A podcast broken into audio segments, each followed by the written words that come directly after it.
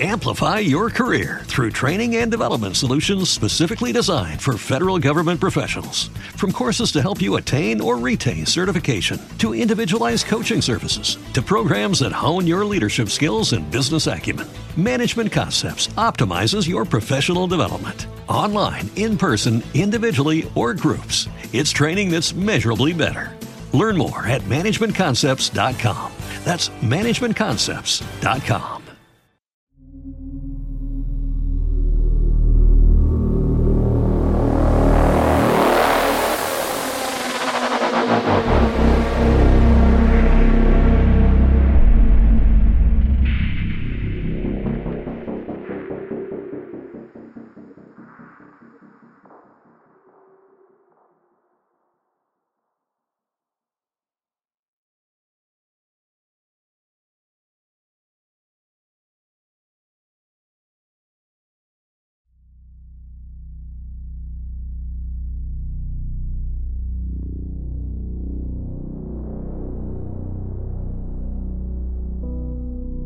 I grew up in this tiny little village up in the Scottish Highlands. And when I say tiny, I mean tiny. Not counting the two farms with their big old farmers' houses, there were five homes, a farm shop, and a pub. That's it. At the edge of the village was a bus stop, and that was my portal to civilization for the first 17 years of my life. Life was the same for all the kids in the surrounding villages, too. It wasn't just us that lived like that. We had nothing to do at home and only one notoriously unreliable bus service to get us out of our various little hamlets. So when I reached my mid teens and owning a car became an option, the prospect of getting my hands on one seemed like my golden ticket to freedom. I could go anywhere, do anything, get out of my drab little village for days at a time, and all I needed was a bit of petrol money. I worked my butt off, saving every penny I could putting it all towards this little three door hatchback I'd spotted in the local paper. Then on my 17th, my dad revealed he'd already put a deposit down on it, and all I had to do was pay off the rest out of my own money, and I owned the thing. I remember my mates being almost as happy as I was about the new car. After all, they were going to be reaping the benefits of my newfound mobility too. We all drove up to Inverness for the day, went to Domino's, and tried getting served in a few of the pubs there. But as good a laugh as that was, it was hardly the big city or anything, and it was only for a few hours' drive there and back. We started eyeing up a bit more of a challenging destination, somewhere none of us had ever been, as far from home as my car could take us. So, after some discussion, we decided on London. None of us had ever been to London before, and as much as Edinburgh was the center of our world, London seemed like the center of the universe. It was gearing up to be a real lads on tour kind of trip, so we decided to all save up for a few months, then we drive down in the summer to make the most of the daylight and the good weather. It took us quite a while, and the planning stage of such a big journey made it feel like we were going to star in our own Lord of the Rings spin off. But when the time came to pack up the car and hit the road, we could barely contain our excitement. We thought it'd be the road trip that would define our young lives, something to bridge the gap from boyhood to adulthood, and in a way, that's exactly what it was. And even though we wouldn't actually make it to London, none of us would ever be the same again. We planned on completing the 10 hour drive in two legs one 5 hour drive down to Blackpool, where we'd sleep overnight in a hotel, and then the next day, We'd make the next five hours or so down to London. We picked out a travel lodge on the edge of town to get ourselves a few rooms, and the drive down was easy enough. But when we got there, we realized that we made a very silly mistake. Instead of actually booking the rooms and paying in advance, we thought that we'd be able to just rock up at a leisure. So when the nice lady at the front desk apologized and told us that they were all booked up, we were less than pleased with ourselves. We drove around a bit more, hoping to find somewhere with a free room or two, but to our absolute horror, everywhere was booked up for the night, and in the end, we just had to accept that we had to just keep driving, which was well off the cards because I was completely exhausted, or try our best to get some sleep in the car after parking somewhere safe and discreet. And that's how we ended up in the car park of some service station, leaning the seats back and settling in for a few hours of terrible sleep before we got back on the road to London. I'm not sure how long later, but I woke up to one of my mates, Alistair, tapping me on the shoulder saying he needed to go to the toilet. Given that it was a three door, that meant that I needed to get out of the car and pull the seat forward so Ali had room to get out. I'm absolutely banjaxed by this point, so I grumpily get out of the car so that Ali could go and relieve himself in some nearby bushes. The noise woke the other lads up who weren't best pleased to have their sleep disturbed. Then I sat on the edge of my driver's seat, feet on the concrete outside, watching Ali walking off into this dark corner of the car park. I remember rubbing my eyes, telling myself it would all be worth it once we were raising hell among the poor, unsuspecting Sassenachs. But then seconds later, I hear the bushes rustling, and I looked up to see Ali bursting out of them, running full pelt back at the car. Before I can even say anything, Ali is just jabbering, start the car, start the car, start the car, uh, while basically shoving me out of the way so he can clamber into the back seat again. This obviously had everyone in the car asking him what his problem was, but he's just ignoring them, focusing on telling me that we needed to get moving. Quite quickly, I worked out that whatever had him so freaked out had obviously been in the bushes he'd walked into to take a wee and I remember turning back around to look at them before seeing the shape of a person suddenly walk into the orange lamplight. I could see it was a bloke. I could just tell from the look of him, but other than that, I couldn't make out much detail. What I could see, though, was that this bloke was power walking over to our car, and not in a way that suggested that they were going to be calm or polite about their little encounter with Ali. God knows what had happened, but it obviously wasn't good. I know it sounds a bit selfish, but the first thing that went through my mind was, he's gonna damage my car. But see it from my perspective. Ali was in the back seat by that point, so if the random bloke's got plans for violence, it's either me or my car that's going to get it. That had me twisting the key into the ignition like a madman. Then, as soon as I got a decent rev going, I put my foot down and we zoomed out of the car park back onto the main road. Once we appeared to be safe, the lot of us are basically screeching at Ali to tell us how he'd managed to piss someone off in the middle of nowhere and in the middle of the night. Ali was a bit of a joker back then, still is to be honest, and he had this way of rubbing people up the wrong way. He just couldn't help himself, almost like he kept all his smart comments bottled up. He exploded. It was always getting us in trouble back home, so naturally, our first assumption was that he pulled a classic Ali and gotten us chased away from our sleeping spot. He just about blew his top at the accusation, completely denied being rude to anyone, then told everyone to shut up so he could explain what had happened. When he said it, I actually thought that he was lying to us, and that it was a way of getting out of the doghouse with us so he wouldn't start the trip in everyone's bad books. But then, when we made him swear on his mum's life, he did, telling us again, Boys, I swear to God, I think I just witnessed a murder. It's about three in the morning at that point, on this quiet stretch of dual carriageway somewhere between Manchester and Liverpool, and we're all listening as Ali starts telling us his story. He said he walked into the bushes, walked right out of sight of the car park for some privacy, and then just as he about to whip his bobby out, he heard something not too far away from him. Not wanting to start peeing until he knew he was alone, Ali said he creeped through the bushes a bit more trying to work out what and where the sound was. He said it sounded like something was punching a pillow or something, like these muted strikes that lined up with someone making these soft grunting noises. Now, if your mind is building a slightly unsavory image of what that noise could be, you and Ali think alike, because he too thought that he was about to catch two people playing a wee game of hide the sausage. At least, that was his excuse for why he was so curious and why he went skulking through some bushes in the middle of the night.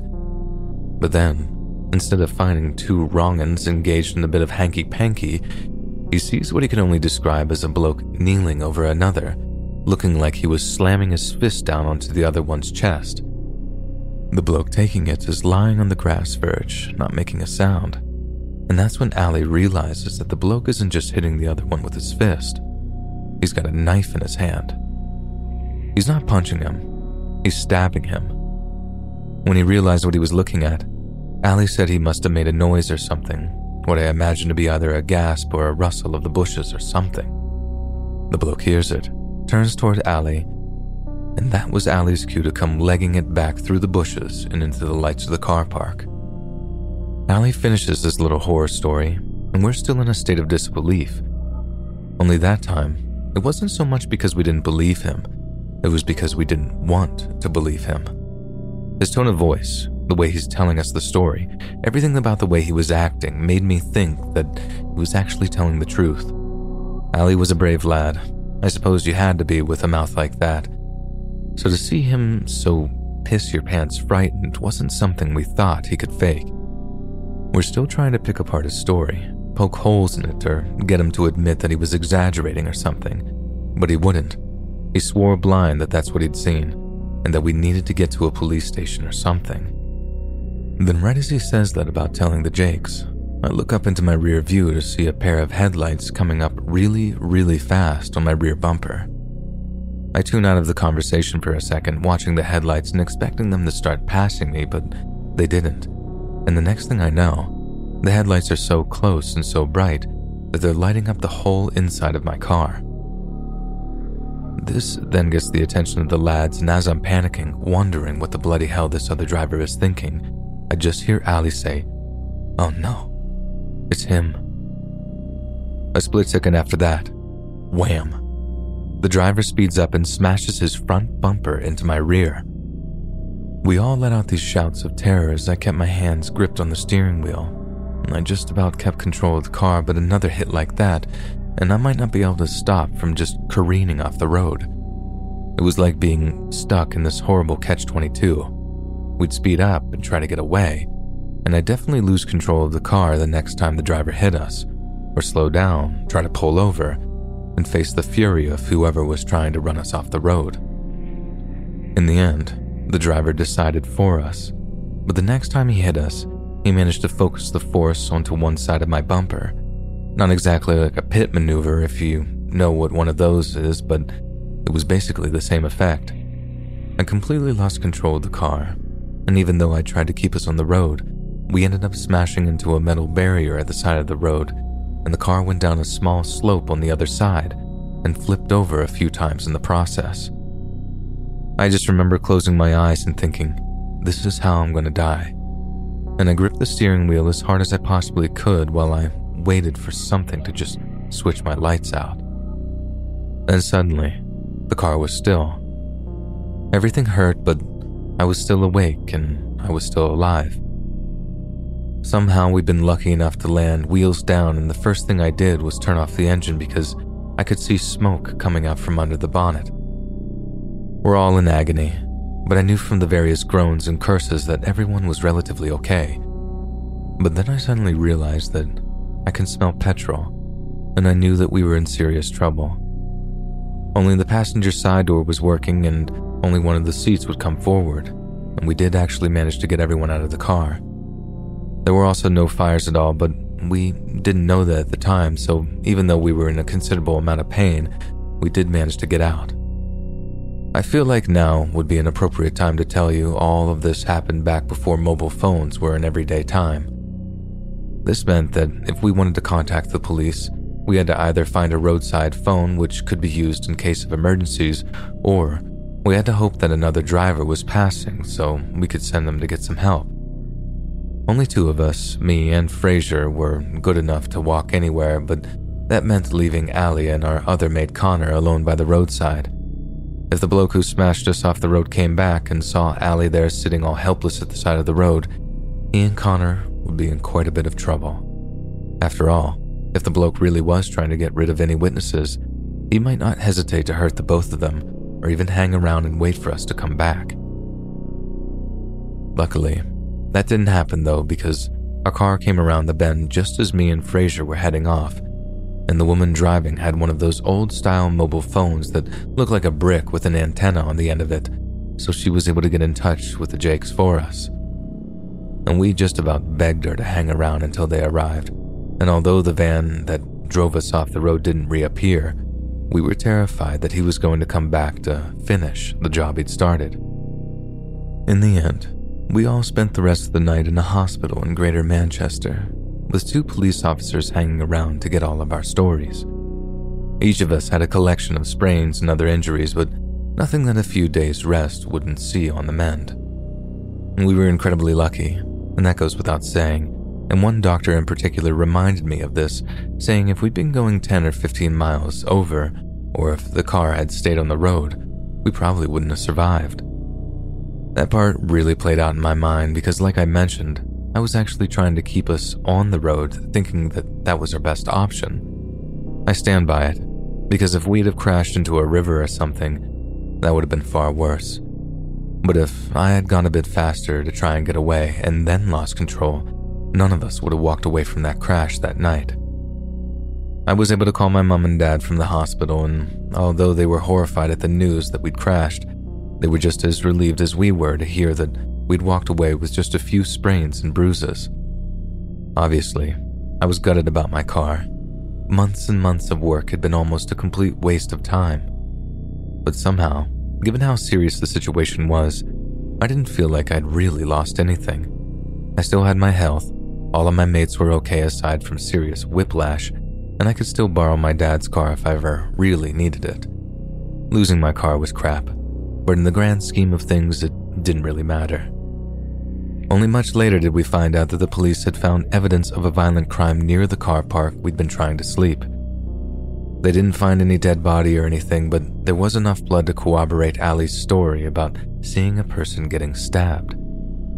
The van that had crashed into us was found about a week later, abandoned in some woodland on the other side of Manchester. There were bloodstains on the inside, and the registration matched one that had been sitting in the same car park we'd tried to get some sleep in. All in all, we'd narrowly avoided permanently being silenced as witnesses to a murder. But beyond that, we didn't learn much else for quite a while. We had no idea if they ever caught the guy who chased us, why he killed the bloke Ali saw, nothing more than we were very, very lucky to get away alive. But then, my parents get a call from Fraser's parents because Fraser's aunt was working down in Leeds and had been following the story. The murder victim was the joint owner of some builder's firm in Blackpool, and he'd recently taken his partner to court over some kind of fraud thing. Not long after the bloke's body was found, i.e., the one we found, this sticky fingered partner of his goes missing and becomes the prime suspect of his partner's murder.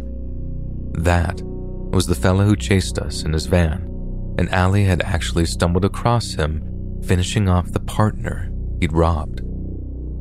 The worst thing, though, is that Ali had been mistaken about the murderer stabbing his partner in the chest, because the actual cause of death was strangulation. The bloke had brought a knife along because he wanted to make it as hard as possible for the police to identify his partner's body. He wasn't stabbing the bloke in the chest. It was just too dark for Ali to see the victim was being stabbed in the face. We didn't learn that little detail until much later on. Fraser's dad had told my dad, but my dad just didn't have the heart to tell me something that horrific. It took until we were all in our mid 20s for it to make its way around to me and my friends, and when it did, let me tell you, chills. This all happened so long ago that me and my three old pals are mostly married with kids and stuff and living in other places so we don't get to see each other as much as we'd like. But every so often, we're all back home at the same time and we'll go for a pint in one of the locals. Spirits are always high during these wee reunions, but at some point, the conversation inevitably turns towards the crash and how lucky we all are that we got to go home alive after it. When there's one bloke who never got to go home at all.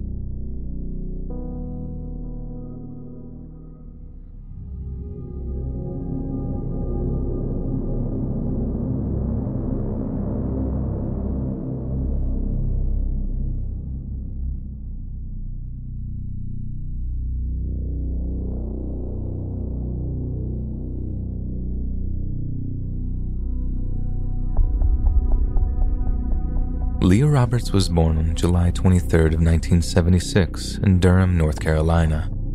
She grew up with her parents and two older siblings, Heather and Kara, who later described her as a sociable, laid-back young woman with a love of soccer and live music. Yet, as Leah progressed into her teenage years, her family was hit by a series of sudden and unexpected tragedies. When she was just 17, Leah's father was diagnosed with a long term respiratory illness, and three years later, her mother suddenly passed away as the result of an undiagnosed heart condition. After briefly taking some time off of school to cope, Leah was nearly killed during a serious traffic accident in the fall of 1998. She suffered a punctured lung and shattered femur, meaning doctors needed to insert a metal rod into her leg to aid the healing process. Just a few months later, in the spring of 1999, Leah temporarily withdrew from school again in order to spend more time with her dying father, who would go on to pass away a few weeks later in early April. In some ways, the barrage of tragedy had positive effects on Leah, who became intensely interested in philosophy, spirituality, and artistic expression as a way of coping. But unsurprisingly, there were many negative effects too. Leah struggled to catch up with her schoolwork and dropped out of college in the early 2000s, just months before she was due to graduate with a degree in Spanish and anthropology. Shortly afterward, Leah pursued a fresh start in the neighboring city of Raleigh and by her 23rd birthday, she was living in a small apartment with her best friend, Nicole. She often spent time in local coffee shops and was said to be fostering a passion for writing, but without a doubt, Leah's true passion was for travel. After two separate backpacking trips around Europe and Central America, Leah developed a serious case of wanderlust, satisfying it through regular road trips with friends it's not difficult to see that the thrill of discovery was very therapeutic for Leah. She was escaping the old in search of the new.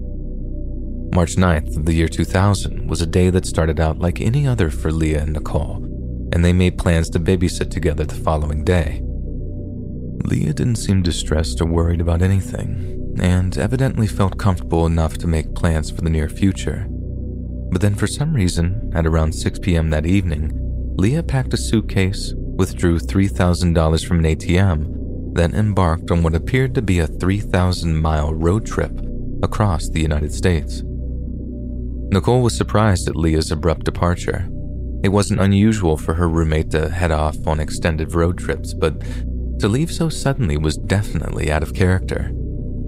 After failing to make contact with her for three days, Nicole contacted Leah's sister, Kara, to ask if she knew where she was. A concerned Kara then joined Nicole in searching Leah's bedroom for any clue to where she'd gone, and it was then that they found an envelope containing cash and a handwritten note. Dated March 9th, the note read Dear Nicole, this is to cover bills for while I'm gone. Remember, everyone is together in thoughts and prayers, and time passes quickly. Have faith in me, yourself. Help Shep with Easter at Lotta House for fun for the children Give Peter my laptop. Give everyone my love. See you soon. Tell Kara don't worry, even though she will. Cookies in the freezer. Love Leah. Underneath the main body of text was a few scribble addendums, some of which read, I'm not going to take my own life. I'm the opposite. Remember Jack Kerouac? I'm on the road. This was a reference to one of Leah's favorite authors, Jack Kerouac, who'd authored a book named On the Road, which detailed his road trips across the United States. The reference further convinced Leah's loved ones that she simply departed on an impromptu road trip, an opinion shared by a friend named Janine Quiller. Janine had met Leah on a visit to her favorite coffee shop, and the pair had bonded over their love of Jack Kerouac's writing.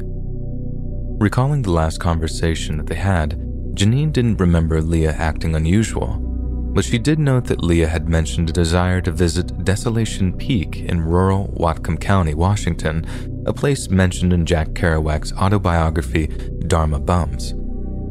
Kara gave the search a head start by revealing that she had power of attorney over her sister, a precaution she'd taken while Leah was backpacking around Costa Rica.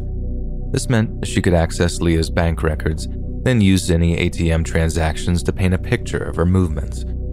It seemed that Leah was working her way west, and after starting in Raleigh, North Carolina, she made her way to California before her route turned north into Oregon and Washington. It seemed Leah did indeed have Desolation Peak in mind, And having already mentioned this to Janine Quiller, the cohesive thinking Leah displayed encouraged those who were concerned for her. Yet Nicole and Kara still found Leah's sudden departure to be deeply worrying and were still desperate to see her safe return. Nine days after Leah went missing, during the early afternoon of March 19th, a man named Lionel Packett and his girlfriend were jogging through the Mount Baker Snoqualmie National Forest in Whatcom County.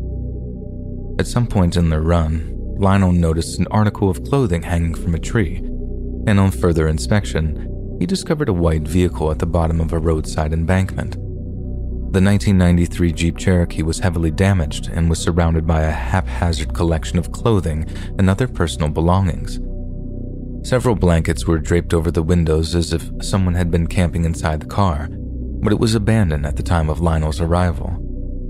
Based on the amount of damage, law enforcement believed that the Jeep had been moving at about 30 to 40 miles per hour when it crashed into the embankment and flipped over several times. Anyone inside would have been seriously injured or killed, yet there was no evidence that anyone had been inside at the time of the crash. There were no traces of hair or blood, the seatbelt was not strained, and no sign that anyone had struck their head against the wheel or windshield. All details which gave hope to those who wished to see Leah's safe return. Following the discovery of Leah's Jeep, two full search and rescue teams combed the surrounding area using dogs and a helicopter, but were unable to find a single trace of their missing person. A search of the Jeep revealed $2,500 tucked in a pair of Leah's jeans, along with various empty food containers and plastic bottles. Yet the search turned up two items which Leah's loved ones found very concerning. The first was an ornate wooden box containing a ticket for a showing of the movie American Beauty. Such a simple item having such a decorative container indicates that the ticket was of significant sentimental value to Leah. But why would she bring it with her on her cross country road trip? The second item of concern in Leah's Jeep was her mother's wedding ring. Nicole described the ring as being nothing short of sacred to Leah, and again, it's not clear why she had chosen to bring it along, but its presence in her Jeep was something that investigators found deeply disconcerting. Given that Leah's vehicle was so close to the road, it was highly unlikely that she'd wandered off into the woods, and investigators suspected that she'd managed to hitchhike in pursuit of assistance. This theory was backed up by the fact that there were several reported sightings of Leah throughout the state of Washington in the days following her disappearance. One man claimed to have seen a young woman matching Leah's description at a Texaco gas station in Everett, about 70 miles south of where her Jeep was abandoned. The man claimed Leah was visibly disoriented and that she had no idea who she was or where she lived. The man offered Leah help, but she refused it, then disappeared from view. On March 21st, Nicole and Kara traveled up to Washington state to look for their sister. They were unsuccessful in finding her, but managed to raise enough awareness of Leah's disappearance that a man ended up reaching out to Nicole and Kara in relation to their search. The man claimed to have spotted Leah at a restaurant and described her as being friendly and talkative before leaving the restaurant with a man calling himself Barry. The restaurant in question is located less than an hour's drive from where Leah's abandoned Jeep was found, meaning that she was probably in the company of this mysterious man when she ran into trouble. The man's description of Barry was so detailed that law enforcement arranged for him to meet with a sketch artist, and a composite drawing of the suspect was subsequently created. Yet frustratingly, the police were never able to verify that Barry actually existed. After searching Leah's car, detectives asked her sister what she wanted them to do with the vehicle. Kara told them to keep it, hoping that technological advances might someday glean more evidence from it. The decision paid off back in 2006 when two detectives reviewing the case realized that the Jeep had not been searched as thoroughly as they previously thought. Although the interior had been processed for blood, hair, and fibers, no one had thought to explore underneath the hood of the car for any evidence. When they opened up the hood, they found that someone had messed with the engine so that a person could turn on the ignition, push a switch, and caused the Jeep to accelerate into the embankment on its own without anyone actually being present inside the vehicle. On top of that, the police also found a set of unidentified fingerprints under the hood of the car, fingerprints that could well have belonged to the man calling himself Barry. Barry was discovered to have previously served as a mechanic in the US military, and it's reasonable to assume that he was capable of engine tampering. Yet, after tracking the man down and securing a copy of his fingerprints, investigators were amazed to find that they didn't match those on the Jeep. Barry has since claimed to be completely innocent of any wrongdoing and merely bumped into Leah at the restaurant. He mentioned her talking a lot about Jack Kerouac, but otherwise seemed in perfectly high spirits as she climbed into her Jeep and drove out of the parking lot. Barry insisted that this was the final time he saw Leah and was devastated to hear that such a charming young woman had disappeared. But given that he was one of the last people Leah interacted with before her disappearance, Barry has never been completely eliminated as a potential suspect.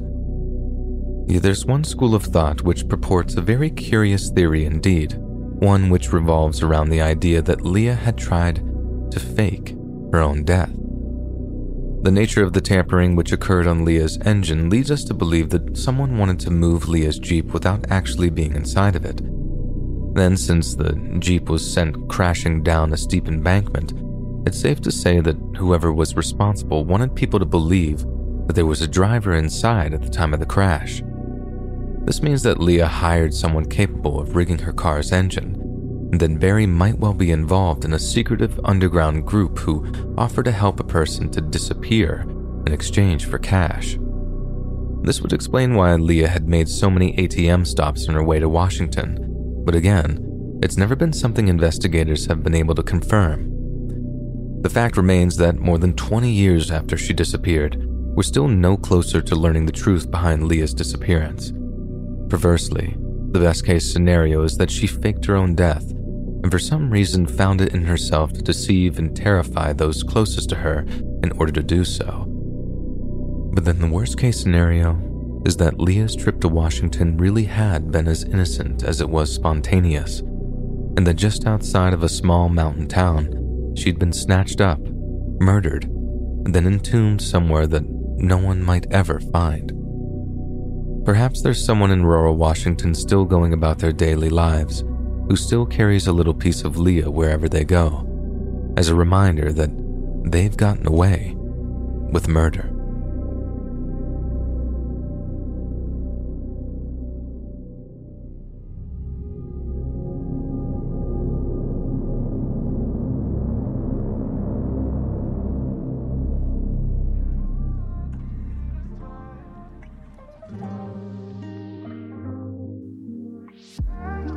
Today's episode is sponsored by BetterHelp. The end of the year season can be a mix of excitement and stress for many of us. Whether you eagerly anticipate the holidays or find yourself struggling with the seasonal blues, it's important to acknowledge your feelings.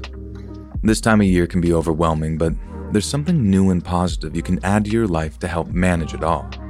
If you've ever experienced stress, sadness, or anxiety during the season, you're not alone. But therapy can be a bright spot amid all the chaos, providing you with the tools to navigate the challenges and changes. Therapy is not just for those who have experienced major trauma, it's a resource that can empower you to be the best version of yourself. BetterHelp Online Therapy makes therapy convenient and accessible. It's entirely online, designed to fit your schedule with a simple questionnaire, you can be matched with a licensed therapist who's right for you, and you can switch therapists anytime at no additional cost. So, this season, find your bright spot with BetterHelp. Visit betterhelp.com/read today to get 10% off your first month. That's BetterHelp, H-E-L-P dot com slash read. Take that important step toward feeling your best this season.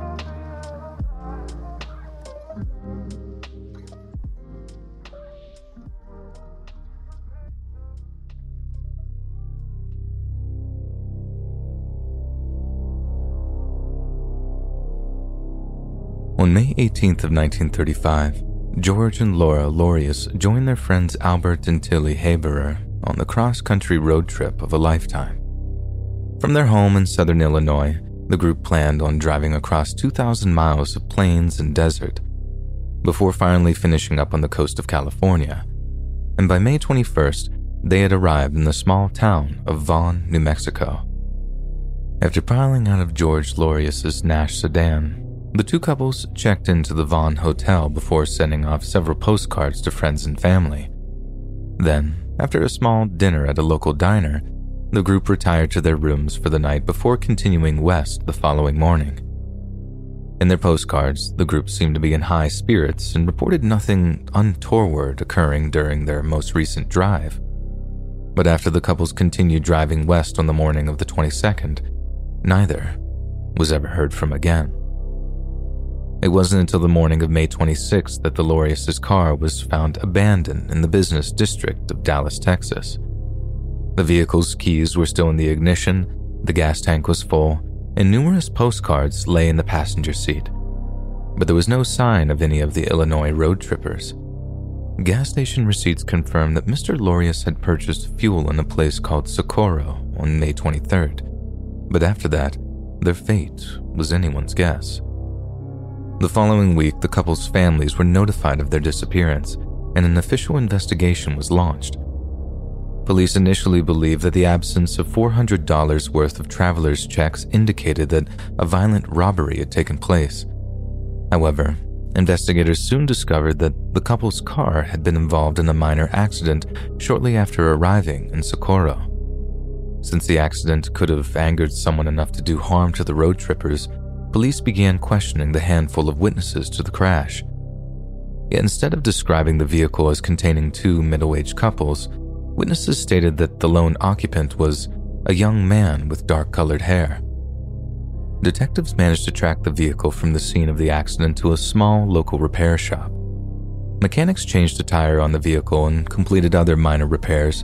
Then whoever was driving the car paid with one of George Lorius's traveler's checks. Detectives then followed the trail of cash checks to a motel in El Paso, and then to Dallas, which is where the vehicle was found abandoned on May 26th. The investigation briefly stalled until June 29th, when a report came in of a small desert bushfire on the outskirts of Albuquerque. The fire department arrived to discover a piece of burning luggage. Inside were the smoldering belongings of George and Laura Lorius. With the man responsible for the couple's disappearance still actively disposing of their belongings, law enforcement rushed into action in the hopes they might still be recovered alive. The FBI headed up a multi agency task force which searched rivers, lakes, mine shafts, wells, and numerous spots around the desert. Yet, despite the vast reach of the well staffed search teams, not a trace of the missing couples could be found. Unable to apprehend a suspect, detectives found themselves diverted to other investigations, and the case eventually went cold. But as recently as 2010, the case files are still revisited by various state police officers, each hoping for a flash of inspiration. According to one such officer, Agent Norman Rhodes, the case has never been officially closed, but the low probability of it being solved means that the New Mexico State Police can rarely afford to pay it any mind.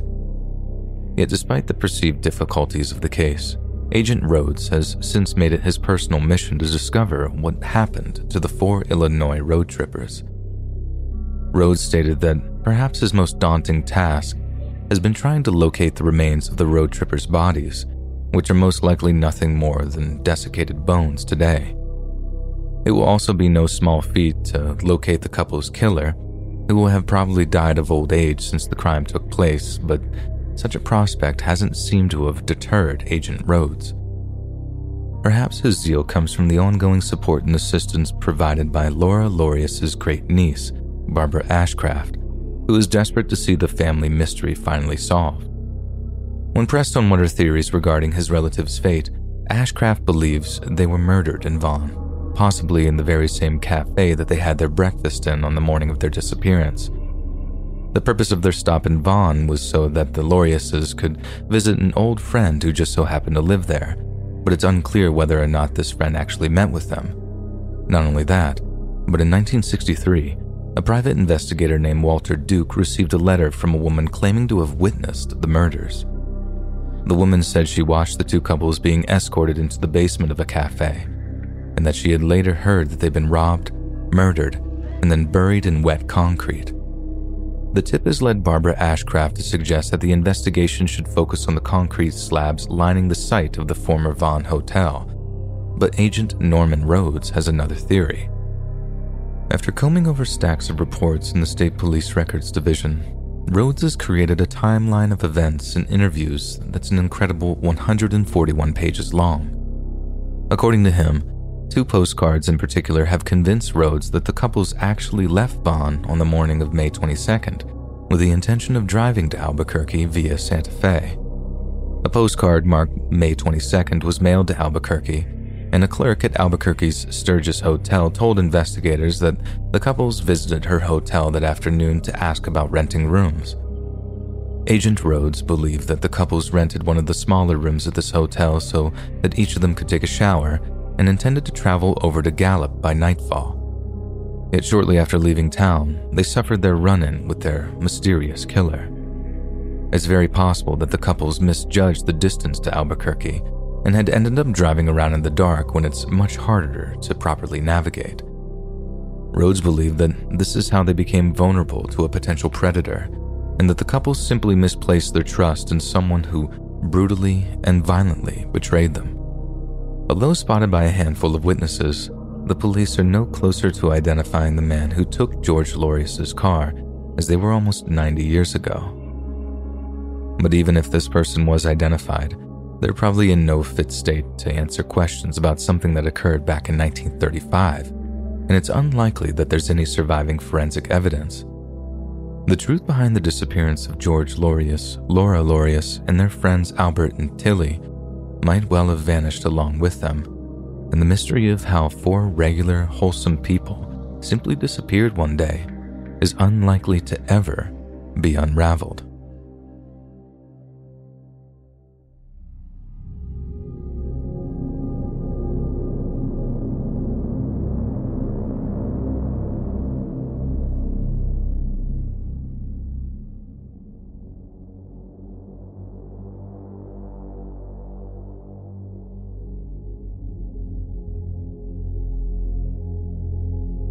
Back in my early 20s, me and my bestie went through a phase of going on road trips every other weekend, and this one time, we planned on driving all the way to San Francisco with a few stops in between.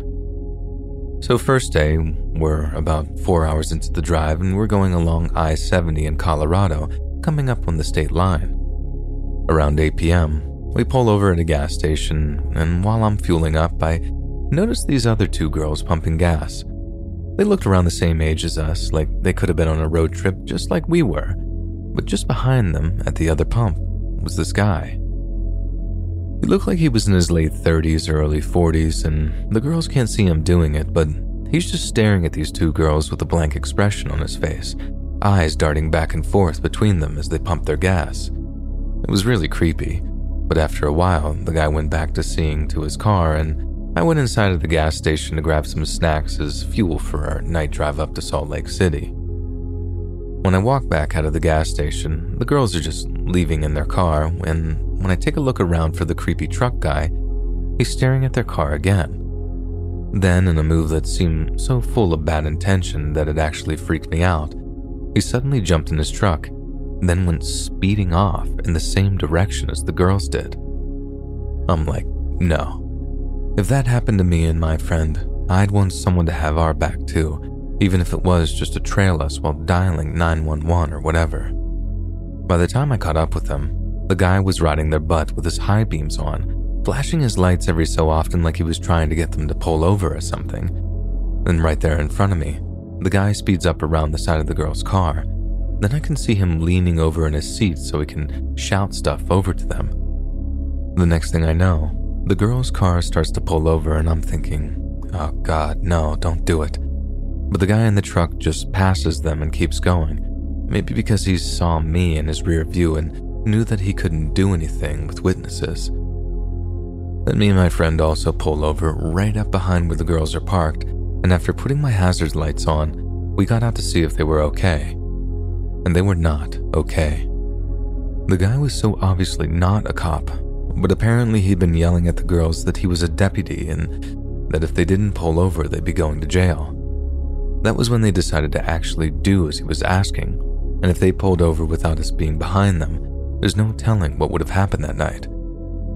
I think it says everything that the guy just fled once we realized that they weren't alone. He must have known that his little cop impersonation wouldn't have stood up to scrutiny, but then he obviously wasn't planning on keeping his little charade up if he actually got the girls to pull over. If he'd have gotten his hands on them, they would have been in a whole world of hurt. We told the girls that they were welcome to stick behind us until we reached the next gas station or any place they could stop and link up with the cops to tell them what happened. They took us up on the offer and we parted ways not long after, but not after some very grateful hugs. Stuff like that made me wonder just how safe me and my friend were. Someone else had gotten unlucky that time, but how long would it be until it was us that had attracted the attention of some highway psycho? We tried to cut down on the amount of time we spent driving at night after that. It always made it much easier to get around, what with the roads being less busy, but I think we can all agree that there's something about the darkness that makes creeps feel more comfortable being creeps. There's a wilder point in there too, and it's something that'll always scare me as a young woman. We can take all the safety precautions we want, go on as many take back the night marches as we can organize. Heck, we can go ahead and carry a gun if we're so inclined. But we'll never be able to stop people wanting to hurt other people. Some are born that way, some are made that way. And sometimes, when they really want to inflict pain or misery, there's really nothing anyone can do about it.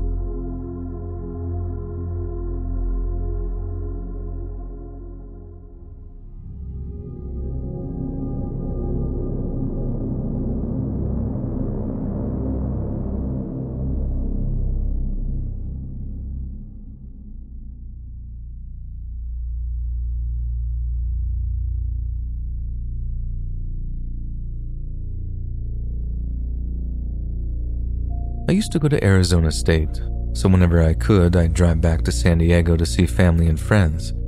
It was a solid five and a half hour drive, but sometimes I'd get so homesick that I drove home on a Friday and be back home late on the Sunday. The point is, I used to spend a lot of time driving at night.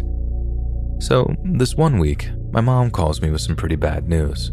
My grandpa was sick, like really sick, and had to be rushed to the hospital for treatment so she wanted to know if I could visit him, with the implication being that it might be my very last chance to see him. The call came at like 11:30 at night, so I quickly packed my bags, told my roommate where I was going and how long I'd be, then started the night drive back to California. A few hours later, I'm driving through dry, dusty rural Nevada when I decide to take one of my usual stops that I take when driving that route. For clarity's sake, it was just an hour or so before the California border, and I'm still very familiar with that particular stop because I used to perform the same little ritual every time I was getting ready to enter California. Since I was often driving alone a lot in Arizona, I used to conceal carry, and at the time, I had my extended permit, which allowed concealed through several states, except, of course, California. So I park my car and I start disassembling and putting away my gun to be in compliance with Cali gun laws. When I'm done doing that, I step out to go to the restroom and grab some coffee before I go out on the road again. What I didn't know was that someone had managed to get close to my truck and was hiding along the passenger side. When I walked past them, whoever it was grabbed me from behind, and I let out the loudest, most blood curdling scream I could possibly muster. Kind of to alert anyone nearby, but mainly because I realized there was basically no one else around to see what was going on. I did all I could. I fought and tried to buck the guy off of me, but I wasn't doing very well. I tried kicking back at him, but he countered by lifting me off the ground where I couldn't get him. then I tried to break through the grip his arms had on me, but that just made him bend me over with him still behind me. I'm not sure how long I was screaming and fighting, but when I heard tires screech, my fear ramped up like a thousand times. I figured the guy had a partner, that I was about to be tossed into the back of a truck or something, and I'd never be seen again. In reality, it was a Toyota Corolla full of local teenagers. God knows why they were at that gas station so late, but I thank God that they were, because I think they literally saved my life that night. The teens jumped out and ran towards us, and the guy who grabbed me took off. Two of the kids chased him through the desert beyond the gas station on foot, and the driver and the other kid made sure I was all right. They waited with me until the cops arrived and I could tell them what happened, even brought me a cup of coffee and let me bum a smoke. I didn't even smoke, I just felt like I needed one to calm myself down. For years afterwards, I used to send each of these guys thank you texts on the anniversary of my near miss. And if I hadn't lost the phone their numbers were saved on, I'd still do it. Because as much as those kids decided to be heroes that night, there are just as many people in the world who would have turned a blind eye and pretended they didn't see it. And I thank God that it wasn't one of those kinds of people who just so happened to pull into the parking lot when I needed them most.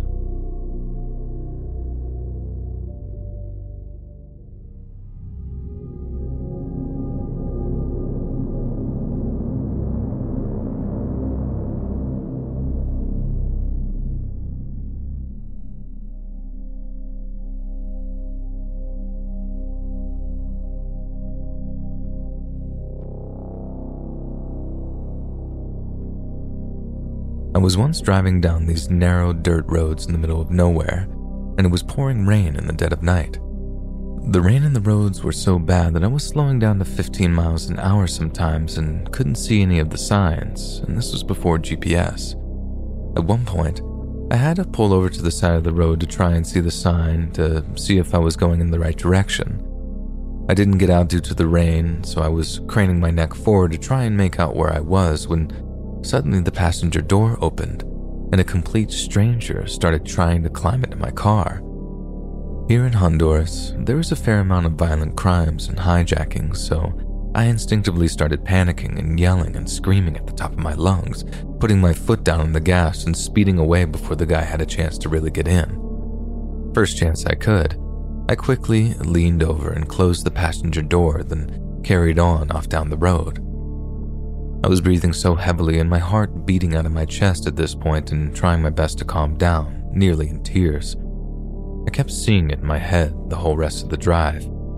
It was definitely the scariest thing that's ever happened to me here, and I try my best not to drive at night anymore. Next time, I might not be so lucky.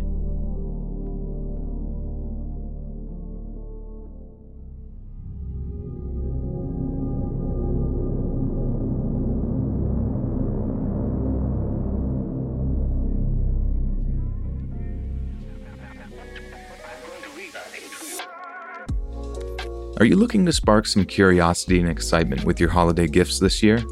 Uncommon Goods has your back. Uncommon Goods is your ultimate secret weapon for stress free holiday shopping. They scour the globe to bring you the most remarkable and truly unique gifts that'll have everyone asking, Hey, where'd you get that? I stumbled across an awesome find. Okay, picture this adding an unexpected delight to your bookshelf or your favorite reading spot with 3D wooden puzzles that add ambient light for all you nighttime readers. You can build lushly detailed scenes within the spines of storybooks with these DIY craft kits. It comes with mini LEDs that light up each dynamic scene and offer extra illumination for those late night page turners. The scenes are so cool, and I got the time travel one that really brings the stories to life right there on your bookshelf. But that's just the beginning because Uncommon Goods is all about supporting artists and small independent businesses. Their fine products are often crafted in small batches, so you better shop now before they disappear like hotcakes this holiday season. Uncommon Goods looks for products that are not only high in quality, but also unique and often handmade or made right here in the United States. You won't find these meaningful, out of the ordinary gifts just anywhere. They've got everything from captivating art and stunning jewelry to kitchen gadgets, home decor, and bar essentials. And here's the cherry on top every purchase you make at Uncommon Goods is like giving back. They donate a dollar to a nonprofit partner of your choice with every purchase, and to date, they've given back more than $2.5 million. So when you shop, you're not just finding the perfect gift, you're making a difference. So, are you ready to make your holiday shopping extraordinary this year? Head over to uncommongoods.com slash read to snag a fantastic 15% off your next gift. That's uncommongoods.com slash read for 15% off. Don't miss out on this limited time offer on Uncommon Goods, where the extraordinary happens every day.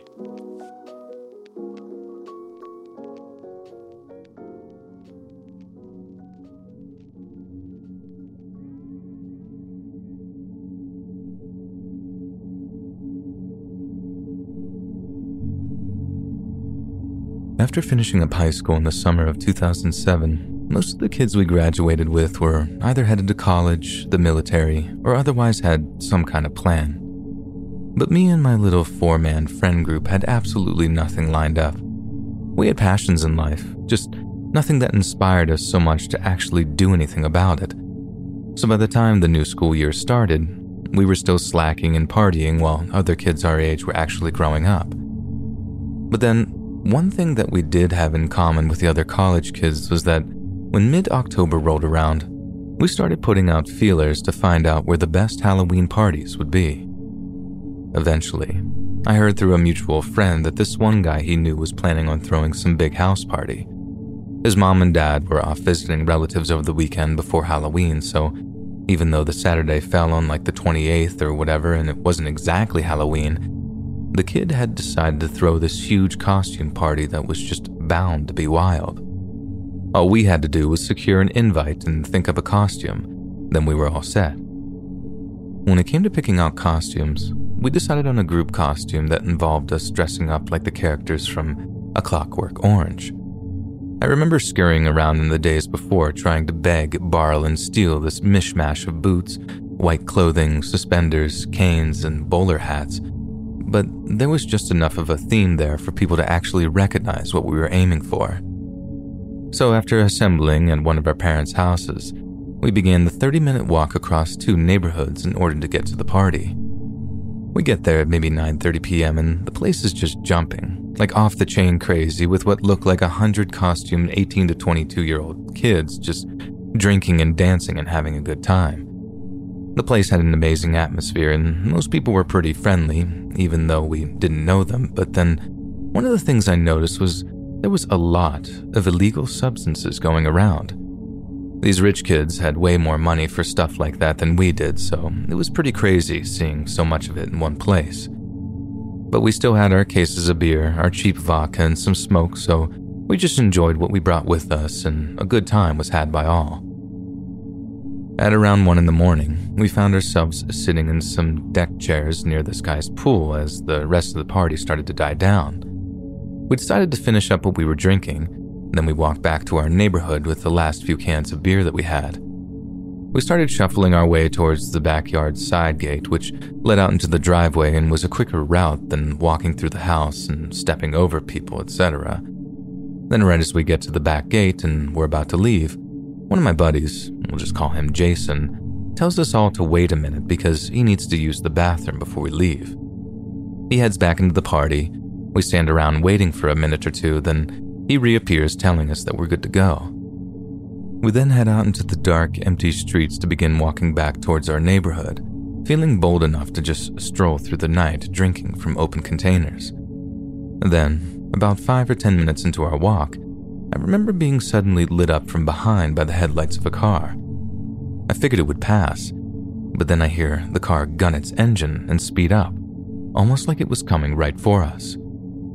I start thinking that it might have been a cop about to bust us for underage drinking, but then as it gets closer, I realize it isn't a cop car, and instead of identifying themselves as cops, the people just jumped out and screamed, That's him! Get him! and started sprinting towards us. We didn't ask any questions.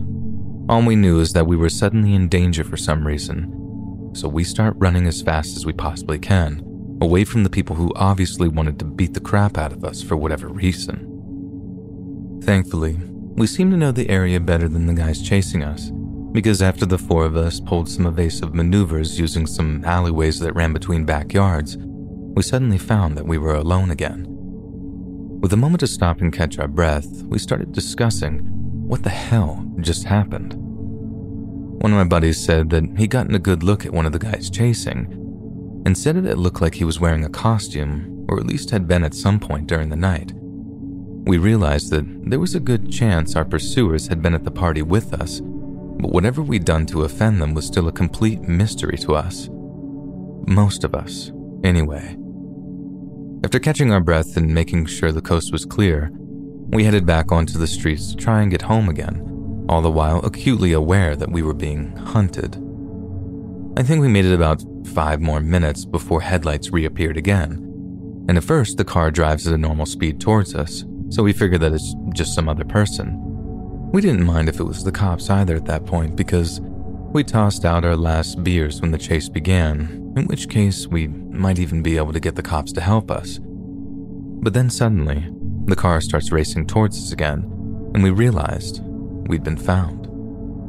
The first time we actually had somewhere to run, but the second time, there was no way of escape other than to hop backyard fences. We're all running at full pelt, adrenaline pumping, and I swear the fence we climbed was one I'd never be able to climb otherwise, but the fear of getting stomped on propelled me over it. Once we cleared the fence, we just kept running and running, out of the second backyard and into a wider, more open street until I suddenly looked behind me and saw that it was clear. By this time, we're near a small strip mall, so instead of being out in the open, we run behind the strip mall where we can hide in the dark, then take the opportunity to catch our breath again. We're all really freaking out at this point. The guys chasing us obviously want us hurt, but we still have absolutely no clue what we did to deserve it. I think in the heat of the moment, we didn't really think about that particular detail too much, as there seemed to be every chance that we'd just been singled out to be beaten by some idiots that wanted to fight and had spotted us leaving. Maybe they didn't want to get kicked out of the party by starting a fight and instead decided to run us down, beat the snot out of us, then head back to the party. It sounds random, I know, but people are cruel, and it wouldn't be the first random assault to happen just because someone was feeling drunk and aggressive. We didn't figure there was an actual concrete reason why they were chasing us, or rather, a reason they might be chasing one of us in particular. Once we caught our breath and were trying to plot a route home that wouldn't leave us too exposed for too long, my friend Jason finally speaks up. He'd been unusually quiet since we left the party, but I honestly just figured that was a combo of being out of breath and just scared. So when he says, Guys, I messed up. We had absolutely no clue what he was referring to. then he says, No, you guys, you don't get it. I really messed up back there. It then clicks that Jason did something back at the party just before we left that he was the reason that we were being chased down. I didn't even know what he'd done yet, but I already wanted to punch him in the face. But when he finally owned up to what he did, my stomach started tying itself into knots. Jason gets up, reaches into his jacket, and pulls out this big plastic baggie of sandy looking powder. I don't know if I should say exactly what I thought it was. I don't want to get any of your videos removed or whatever, but let's just say it was a very large amount of something very expensive that can make someone very, very angry if you stole it from them. I honestly don't know what Jason was thinking, and he didn't have much of an explanation for us either. He said that he was just trying to find a bathroom walked into a room where a bunch of people were hanging out and using, and then thought that he had an opportunity to snatch some without being seen. So, he swipes the baggie off the table, thinking no one is looking, then quickly walks but calmly back outside to where we're waiting for him. Thing was, someone had spotted him stealing the baggie, but instead of just rushing after him, they must have rounded up their boys to come after us in force. Realizing that Jason was the whole reason we were being pursued was probably the first real crack in our little friend circle. We'd all been tight since elementary school, and as much as we had our ups and downs over the years, that was the first time I actually realized that not only did I not really like Jason, he was a terrible friend too. We'd been chased twice by that point, and at any moment, Jason could have just given back what he'd stolen. I get doing so would have probably come with having his maybe teeth kicked in, but instead of just taking out on the chin, he'd chosen to pull all four of us into danger. What's worse, he didn't seem to be remotely sorry for it. We tried talking him into coming back to the party with us so we could return what was stolen, but he refused. I don't know if he was legit scared of getting beat up or was just playing on our fears because it felt better than admitting that he was just some greedy thief. But either way, he refused to even try and do the right thing. And this meant that Ryan, the only guy who I'm still friends with all these years later, had to step up and be the hero that we needed. Ryan says that if Jason wouldn't man up and return what he'd stolen, then he'd do it for him. But if he had to do that, he swore to make sure that the guys knew exactly who had stolen from them and was too much of a coward to face up to it. This apparently convinces Jason to do the right thing. If we didn't try to make things right, there was a very high chance that whoever he'd stolen from would just find out who we were, find out where we lived, and would come looking for us. If we returned the stuff, there was a chance that we might get away with it, especially if we showed up in force to deter any confrontation. I know that might sound overly hopeful, and it was, but that's just what we told ourselves while we walked back to the party like condemned men heading to the electric chair or something. We knew it was going to suck walking back into that party, but run away and we'd be risking a much worse alternative. We didn't even make it to the party. We were just about coming up on the street that the house was on when the process of a car zooming up beside us repeated itself. It was the same car, same dudes, and let me tell you, it was very surreal thinking that I was about to get jumped by a guy that I'm pretty sure had been dressed as SpongeBob SquarePants a few hours before. As soon as they approach, Jason just bails, and I'm not proud of it, but my instincts also told me to run. I think I actually would have just ran off if it wasn't for Ryan just standing his ground and holding up what had been stolen so the guys could see it. The guy who'd been drinking, who I'm guessing the stuff belonged to, he just stops dead in his tracks when he sees the baggie, then gives Ryan this look of pure confusion. Ryan then holds it out, takes a few steps forward, and hands the guy his stuff back explaining that it was our stupid friend who stole it. Same dude who ran when they showed up, and we knew nothing about it whatsoever. The driver snatches the baggie back, then asks Ryan to tell him the name of our friend who stole from him. By that point, I was actually rooting for Ryan to just snitch on Jason for all the crap that he put us through that night. He seemed more than willing to put his friends in danger, so why should we care about what happens to him? Instead, Ryan just goes full ride or die Says he can't say the guy's name because he knows what'll happen to him. I remember thinking, don't do it, dude. Just tell him. But Ryan stands his ground and keeps refusing to tell the guy the name of our friend. The driver then passes what was stolen to one of his boys, walks back to Ryan, then starts smiling right in his face. He starts saying how Ryan had had balls for not ratting the guy out, and he'd let him walk away if he just passed a message on to him. Ryan asks what the message is, and the guy just smashes his forehead into Ryan's face so hard it straight up knocks him off his feet. The guys are just laughing as they get back in their car, and I got so frightened that they tried to drive over Ryan while he was down that I hooked my hands under his armpits and started dragging him off the road. I guess the headbutt must have just knocked his lights out because all he did was groan and keep his hands over his nose while I dragged him. After that, the car that had been chasing us for over an hour by that point just drove off into the night and away from the party. Ryan ended up with a broken nose, and I guess that motivated him to pass the driver's message on to Jason. He didn't headbutt him, but they punched him so hard and so much that it bust his lip and gave him a nasty black eye. I didn't see the fight itself, but I heard it only started because Jason once again refused to apologize for what he'd done and that he told Ryan that he was stupid for going back to that party in the first place. We didn't see much of Jason after that, and over the years, the other guy who was there kind of faded into the background too. But like I said earlier, me and Ryan still keep in touch because a guy who'd be willing to do the right thing and have my back like that is a friend worth keeping.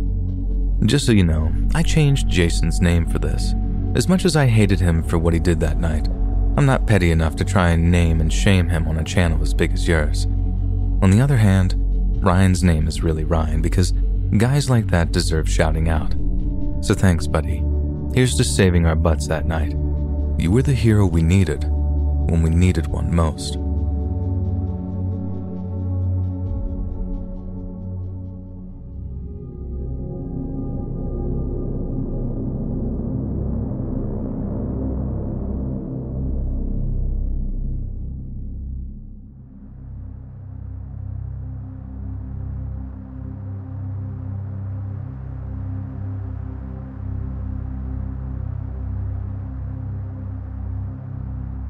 Okay, so back when I was in my third year of uni, me and all my mates decided to go to this massive Halloween warehouse party as a group. For reference, we were five girls between the ages of 20 to 22. We all got dolled up in our various costumes, do some pre drinking after meeting up in one of our flats. Then we get a taxi into the town center to head down to the club at about 11 at night. We get there, the music is great. Everyone looks lush, and aside from the steep drink prices, we were all having a better night. And then out of nowhere, some absolute bellend decides to ruin my night by harassing me wherever I went. I'm not one to turn down a drink or a dance if a lad is fit enough, but this wanker thought that it would be funny to act all creepy around us in a spooky clown outfit. And let me tell you something I hate clowns. I'm serious. I'm 100% terrified of them. And I have been ever since I was a little girl. So for him to come up and think it's funny to actually scare me by making his mask stare at me was not my idea of a laugh. When I told him to F off, he kept saying, Oh, come on, love, it's only a joke.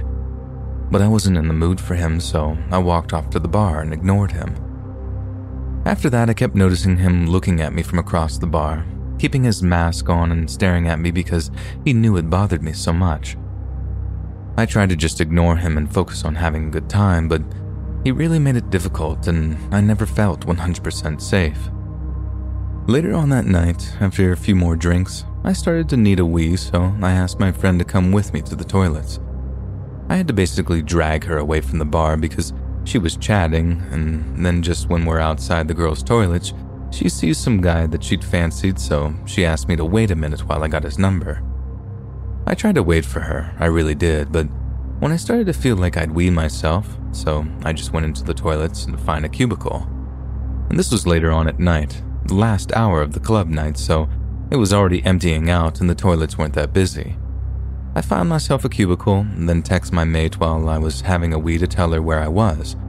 I finish up open the door of the cubicle, then walk out in the direction of the sinks to wash my hands, and then I see him. Clown Boy had just walked into the girls' toilets, still with his mask on, and he's making it stare at me again.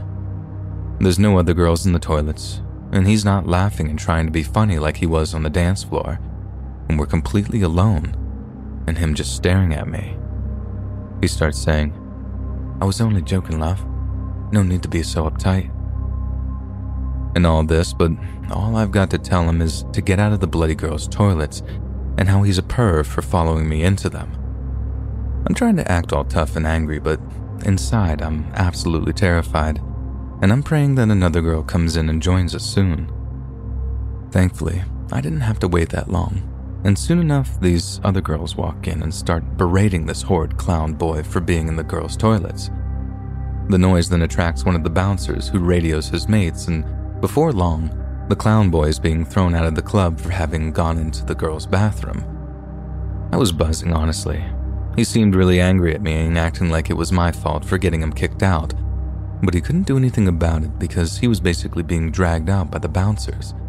What started as quite a scary situation ended up with a brilliant ending because now I could enjoy the last hour before closing time without worrying about getting harassed.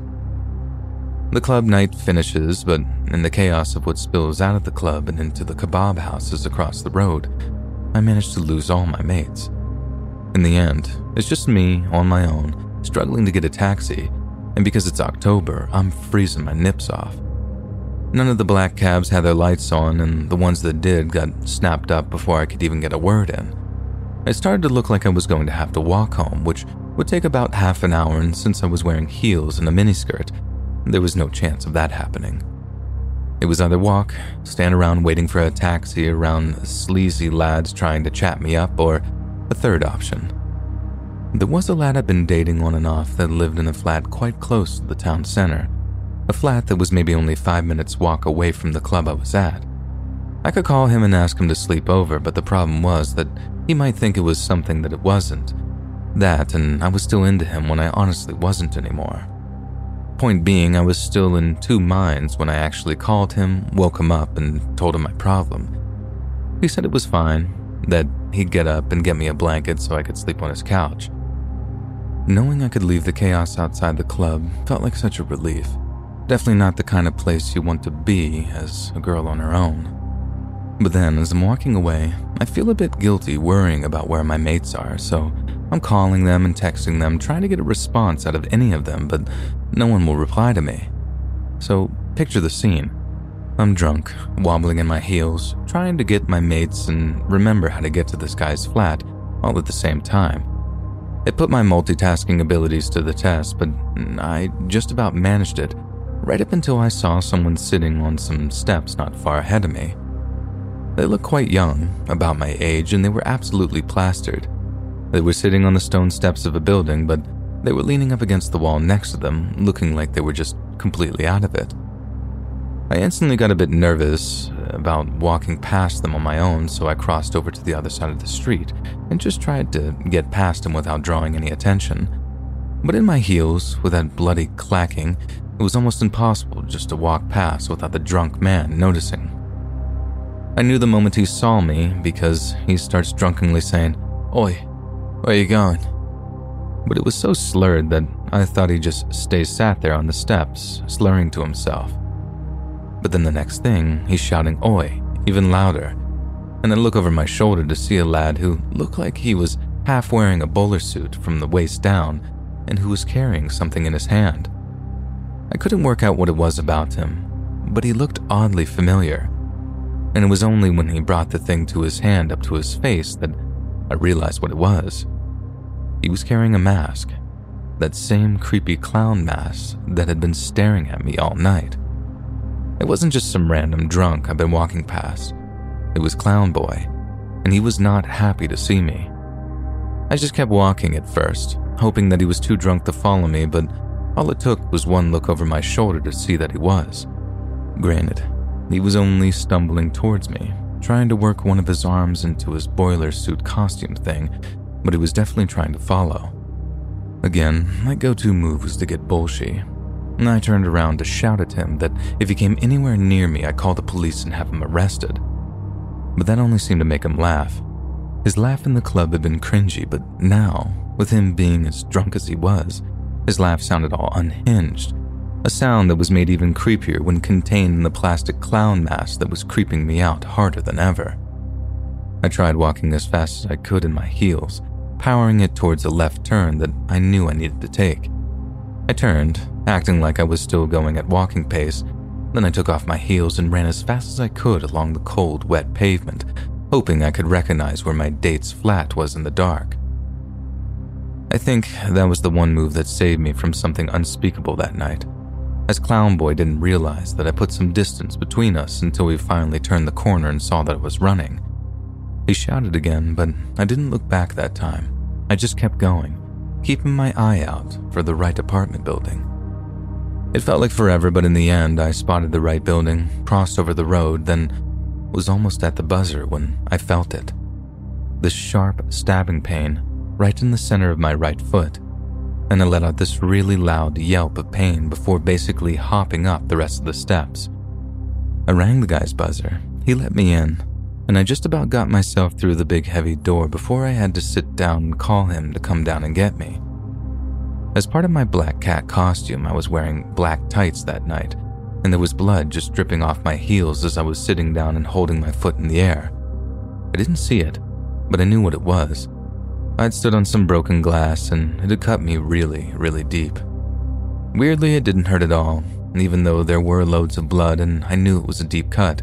I think the adrenaline just kept me going, that and knowing that I was actually safe. The guy ended up driving me to A&E at about half past 4 in the morning, and we had to wait in a waiting room that was almost entirely made up of other people in costumes who'd hurt themselves while drunk. The guy I'd been dating on and off stayed with me the whole time, even held my hand when it was my turn to be examined. I thought that I might just get away with stitches, but I ended up having to stay in A&E for hours because the doctors wanted to make sure that there was no leftover glass in my foot. Thankfully, there wasn't. The doctor had got it all out on the first exam, but then I needed to get my foot stitched up, so that was more hanging around and waiting for something that was really, really unpleasant. Finally, after about three hours of sitting around and getting treatment, I was free to leave. The doctor told me to stay off my foot for at least a fortnight, but other than that, I was okay. I ended up going back to Leeds to stay with my parents while I was healing up, but the whole time I've been texting Joe, the guy who'd given me the lift and had been so nice during such a horrible time. We agreed to go on another date when I got back, as I thought giving him a second chance after all that was the least I could do and I think that's where our relationship really started. When I realized how supportive and loving he could be during a crisis, I've been incredibly indecisive about any potential relationship with him, but that sealed it, and we've been dating for coming up on eight years now. Bit of a weird origin story for a relationship, I know, but it makes total sense in my head. That run in with Clown Boy was without a doubt the most unsettling and frightening thing that had happened to me during my university years, Probably the one time I ever truly felt unsafe in Sheffield town center. I'm still eternally grateful to Joe for everything he did for me that night, and I'm hoping he'll keep me feeling safe for many years to come.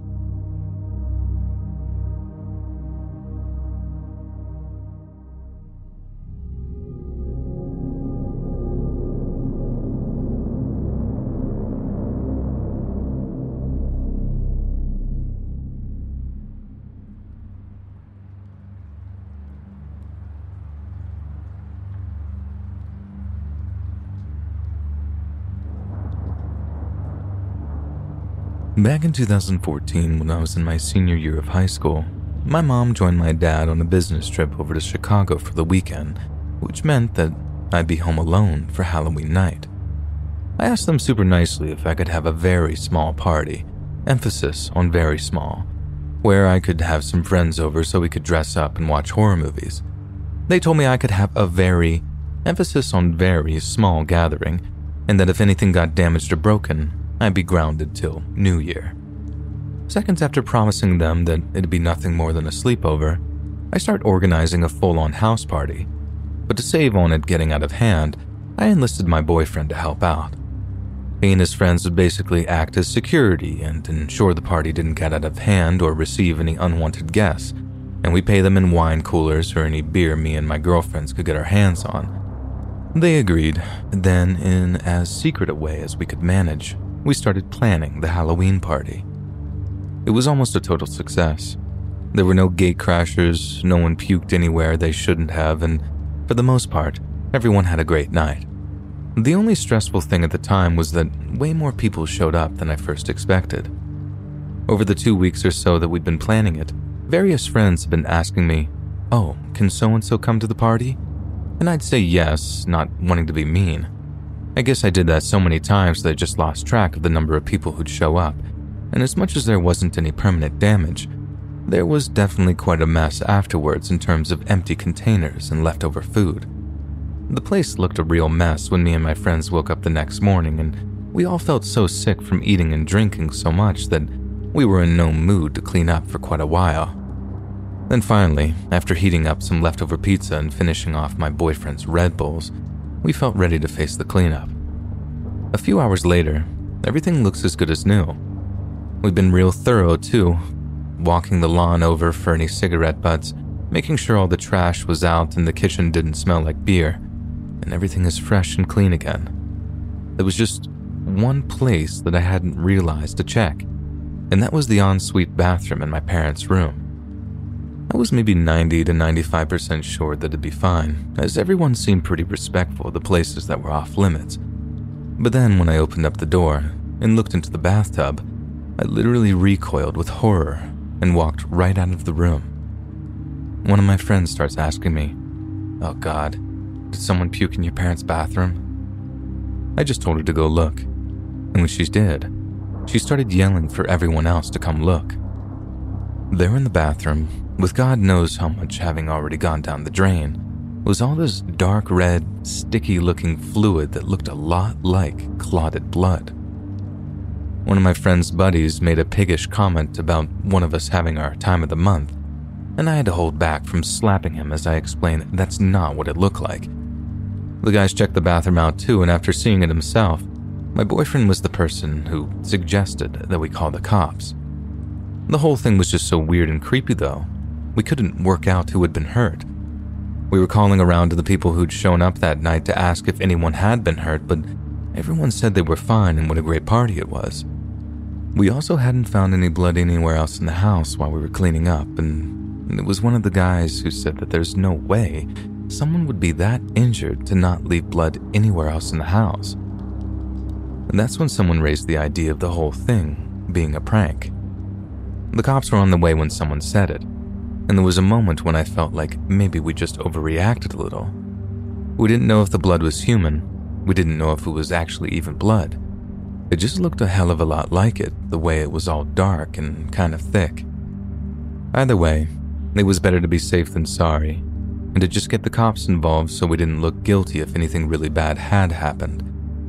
The cops immediately called for backup so they could search for clues and take samples or whatever, and there's guys in white plastic suits coming in and out of my house all day as we're feeling anxious and hungover.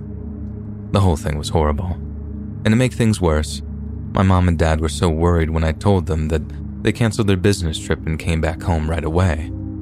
I just felt like everything had been going great, and suddenly it was like a straight up disaster. And I remember having this horrible, guilty feeling that someone might have actually been hurt and no one helped them. It was my party, my house. I should have helped them. You can probably guess from how horrible I feel that blood came back as being human, but there was no DNA match to tell who it belonged to. The cops made us give them the names of everyone who was at the party, which turned out to be almost 70 people. Then they went about the long, slow process of interviewing everyone who was there to try to work out who'd been hurt, as well as who hurt them. But then every single person at the party told the cops the same thing they'd told me and my girlfriends when we'd asked. They were fine. They hadn't seen anyone get hurt, and they hadn't heard about anyone getting hurt either, not until the cops came calling. We were only allowed to clean the ensuite bathroom at the beginning of the following week when the cops said that they were finally done analyzing the room for DNA and all that stuff. Until then, me and my parents stayed in a hotel downtown and stayed in touch with everyone via phone. When the cops said that we could finally go home, we thought the whole thing was over for the most part. But the truth was, it was only the beginning. The rumors came first, people saying someone had been murdered at my party, and making up dumb theories on which one of us would get away with murder. It was really hurtful, not gonna lie, but since the cops seemed to have our back at first, we didn't worry about any false accusations or anything. But then came the day when the cops showed up at our house with a search warrant. I don't know if they paid attention to the rumors or if the whole thing was just like part of their procedure, but when they showed my dad the warrant and asked if they could search the house, he couldn't exactly say no. That marked a whole shift in the atmosphere, though, thinking that we as a family were now somehow suspected of hiding evidence, or worse. I totally get that telling the cops that we cleaned up the next day made us look a little guilty, but since we didn't have anything to hide, we didn't have anything to worry about. That doesn't mean it didn't feel awful, though, having the cops search all of our stuff like we were criminals, but like I said, we didn't have anything to hide and they didn't find anything, so that was that. After the search, the cops left us alone for a while, but eventually called to tell us that we'd be kept updated with how the investigation was progressing, which I'm guessing meant they trusted us all to be innocent again. We expected to hear about a body being found in the area, one whose DNA matched up to what had been found in our tub, but we heard nothing. My parents had to actually get in touch with the cops to be told that the investigation was steadily progressing and that they'd be contacted if the detectives needed help. My dad said that he could tell the case had stalled. The cops didn't have a body, they didn't have the victim's ID. There's no DNA in the bathroom except for the mystery person, my mom and my dad, but my parents were ruled out as suspects because of their Chicago trip. They had nothing to go on, nothing at all. Until some new information came and changed the situation, the whole thing was just going to remain a mystery. There's been times in the years since where I feel like my mom and dad think I've been lying to them. The rawest moment was when the subject came up in conversation with my mom. She struggled to find the words to say it, but she basically told me that if something bad had happened and I was doing something to protect someone from going to jail, that the best thing I could do for myself was just to come out and tell the truth. I can see where she was coming from. It wouldn't make any sense to me either, and I had to swear to her from my heart that I had no idea whose blood it was, that I hadn't lied and that I wasn't covering for anyone. She didn't ask me anything like that again, as much as I think she wants to and mostly does believe me, I know there's a little seed of doubt in there that tells her I know more than I'm admitting. I just hope that one day we actually find out the truth of how that blood got there. In fact, I'm quite confident that at some point in the years to come, the owner of the blood will be identified after the cops somehow match the samples with something new that comes in. I just hope we find out that it was all just an accident someone had survived, and not that someone was murdered in my house while we were all partying downstairs. I don't know who that person is, who hurt them, or why they ended up in my parents' bathroom that night, but if they really were murdered, I feel like that makes it all my fault. But even worse is this feeling of waiting. I'm so sick of waiting, and I truly must know.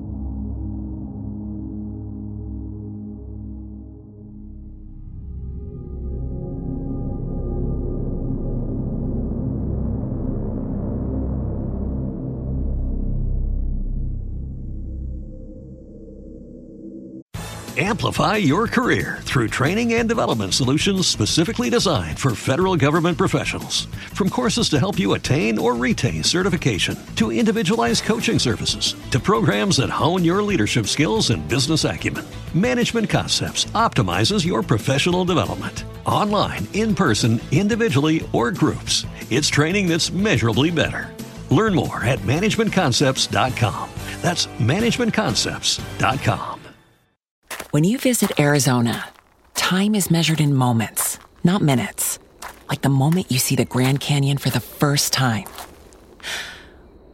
Visit a new state of mind. Learn more at hereyouareaz.com.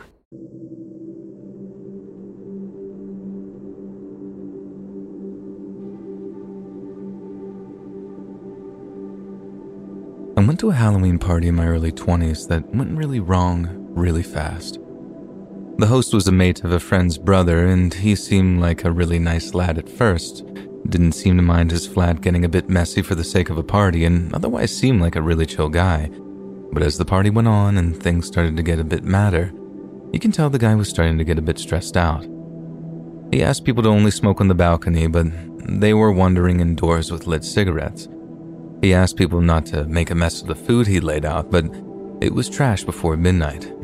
He asked people not to use his bedroom to get frisky, but again, that request was ignored. And by the time we got our first noise complaint, you could tell that he really was at the end of his tether. The final straw was this guy puking up in his sink, like really chunky stuff too that clogged up the plug hole. I watched the whole thing happen. The guy started puking, the host heard the sound of it, so he went running, then, when he found the guy vomiting in his sink and not the toilet, he gave him this kind of half hearted shove. The guy was so drunk that he actually turned at the host with this annoying look on his face, but then another wave of puke came up. Only, instead of turning back to the sink, the drunk guy puked up all over the host. It was like this proper record scratch moment. Everyone went quiet, no one dared laugh, and the host just walked off to the flat's bathroom and to change his clothes. It was absolutely disgusting. And the guy who'd puked was so drunk that he didn't even really seem to know what he'd done. He just stared off into space, then down in his puke, then went back to the sink to carry on retching. A few people got up to try and take charge of the situation, going to see if the host was okay while telling the drunk guy that he needed to leave, but the whole time I'm watching, I can just feel the mood of the party shift. Then the next thing you know, the host has reappeared in the kitchenette thing soaking wet with no top on. Clean it up, then get out of my flat, he screams. And again, it's this record scratch moment of everyone going quiet as the host storms off again, presumably to get dressed. People were looking around at each other like, yeah, it's time to leave, as the mood went from uncomfortable to people feeling like an actual fight was about to kick off. To his credit, the drunk guy was apologizing and offering to clean up his puke at this point, but he had people telling him that it was best that he just leave as soon as possible because it seemed like the host was going to deck him. I think the drunk guy was just too wasted to understand how much trouble he was actually in, and he just kept stalling for time because no one wanted to physically lay hands on him. But then, right as the drunk guy seems to be agreeing to leave, the host reappears wearing what looked like one black glove on one of his hands, then punches the drunk guy right in the face. I didn't find out until later that it was a knuckle glove, which is basically brass knuckles but concealed in a glove. And that's why the punch made the drunk guy go flying back, and why a massive gash on his face started bleeding soon after he fell. It all happened so fast that by the time anyone realized what was happening, the damage was done. And even though some of the other partygoers managed to restrain the furious host before he could get a second shot in, it didn't matter. The drunk guy was out cold with a serious facial injury. People just freaked out. We later found out that his wound wasn't that bad, but at the time, the floppy way that he fell back onto the floor combined with all the blood, it made people think that his injuries were much more serious than they were, me included. I'll hold my hands up. I thought the guy might have been dead at first, especially after the way his head smashed into the tiling. I'd like to be able to say that I did the right thing, that I dialed 999 and stuck around to tell people what I'd seen, but let's just say me and my mates had something on us that police frown upon, so we didn't fancy rolling the dice on the whole upstanding citizen thing. Besides, we knew other people had already called an ambulance for the drunk guy, which probably meant the police were going to turn up, in which case, that was our cue to skedaddle. I wouldn't say I was scared in the moment. We hadn't done anything wrong, and we got along well with the host as we talked and smoked with him, so I wasn't scared he'd turn on us or anything. But it's just scary to me how house parties involving alcohol can be such powder kegs like that. Not to take away from the host's share of the blame, but it was like a slow moving car crash. You watched this bloke winding up like a spring as people just kept trashing his flat all night. Then eventually he just snapped. I wouldn't have reacted by hitting someone, but I can't understand why he was so stressed out. The drunk guy needed stitches for his gash, and I heard that he also got a pretty nasty concussion from hitting his head off the floor when he fell. He ended up pressing charges against the guy who hit him, though, and that was an ongoing thing for a while. I'm not sure how it ended, but hopefully with the host getting anger management classes or something. I get why he was so stressed, but to try and do someone serious damage like that, it's truly frightening behavior.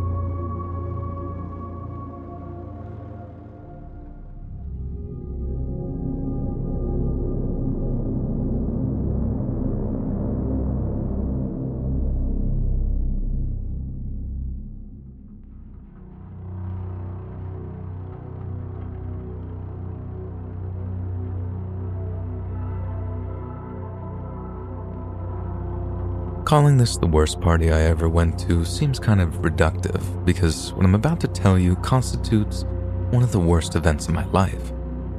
It was a Halloween party that I went to with my girlfriend back when we first moved to Boise. I was working from my laptop at home while she got a job down at this live music bar, and this meant that she was making new friends and socializing while I was cooped up indoors. When Halloween comes around, she asked me if I wanted to come to a party with her, one hosted by a friend that she'd met through work. I said sure, that it'll be cool to try and make some guy friends to watch football with. So the night rolls round, and I join her at the party.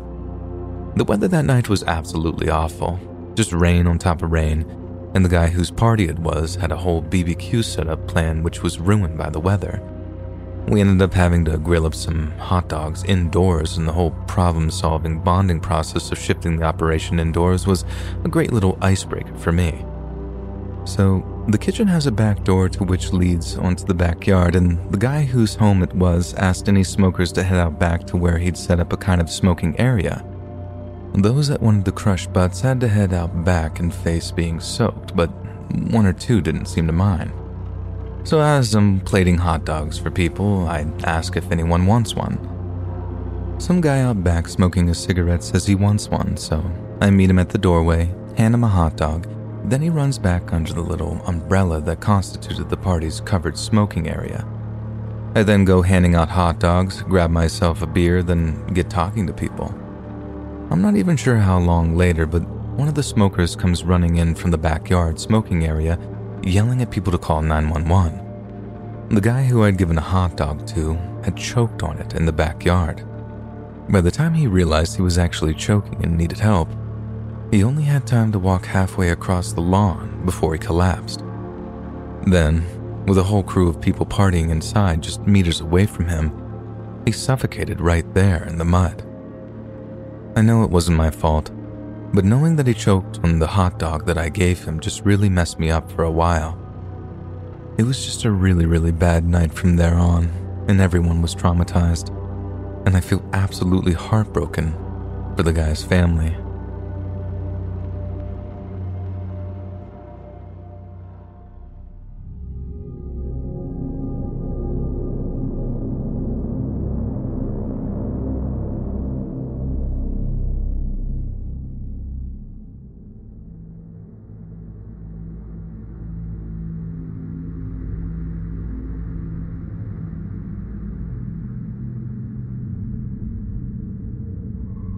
This experience happened to my roommates and I in our second year of university. The city we went to school in was considered a very safe university town. The most we had heard of happening was drunk morons doing typical drunk moron things. This is also the first time that we were all really living on our own. First year residents are nice, but it's basically an extended summer camp rather than a typical living situation. The four of us girls lived in a nice townhouse that never once had a creepy vibe or weird neighbors in the months we had lived there.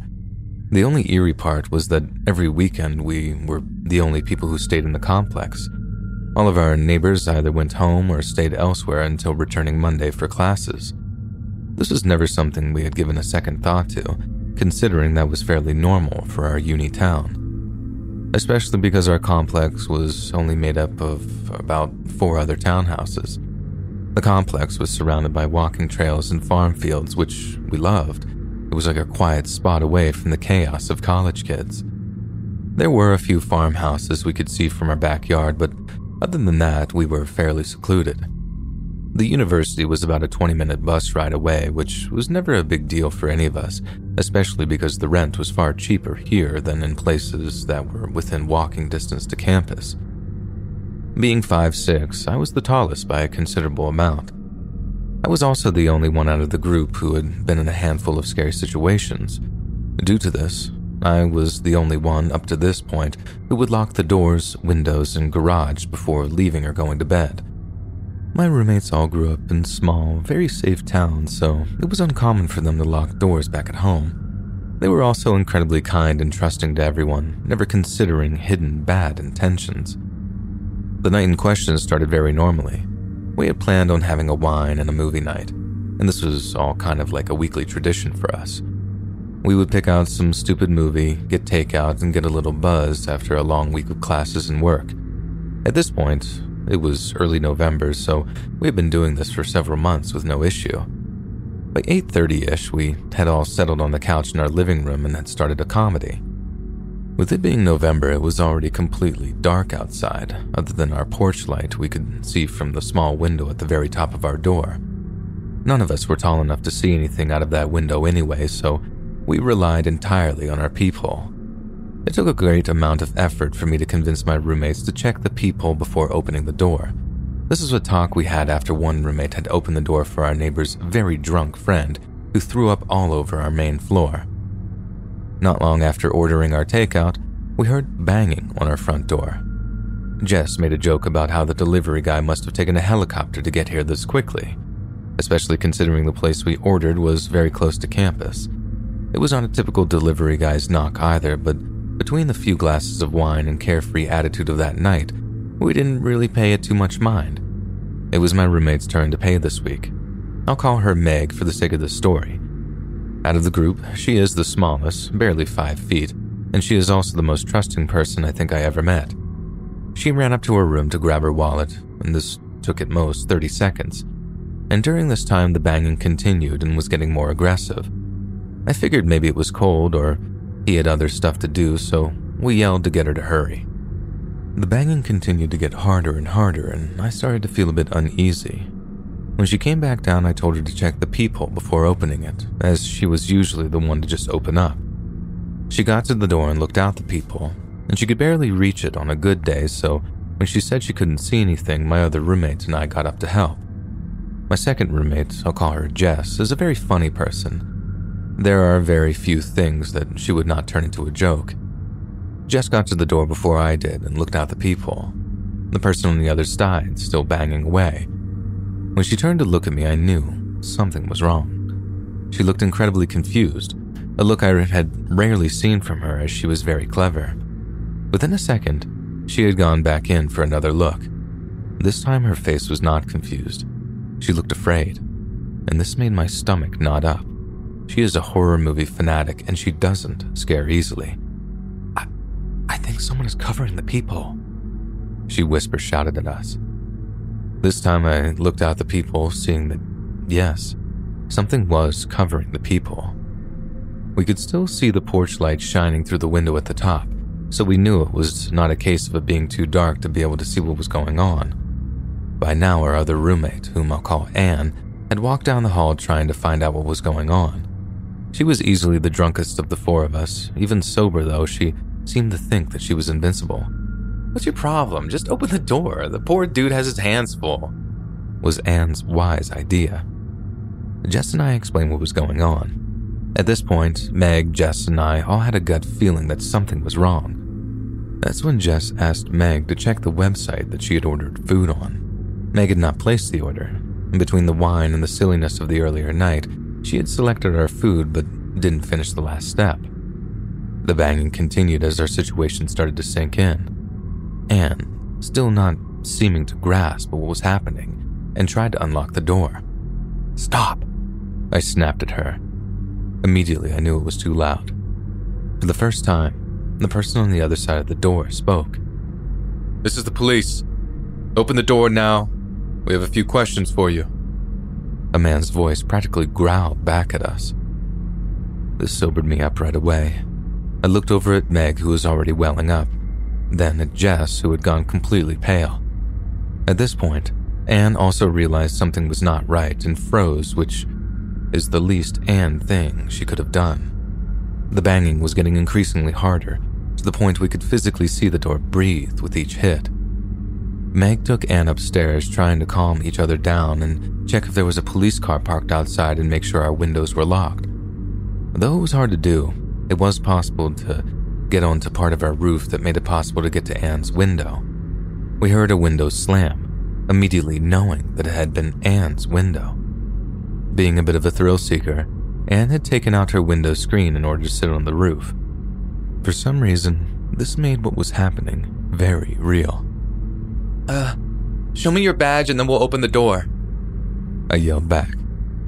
Instead of a response, it sounded like the guy started to kick the door. I told Jess to call the police and ask if they had an officer dispatched to our address. Jess was shaking so badly at this point that it was hard for her to dial.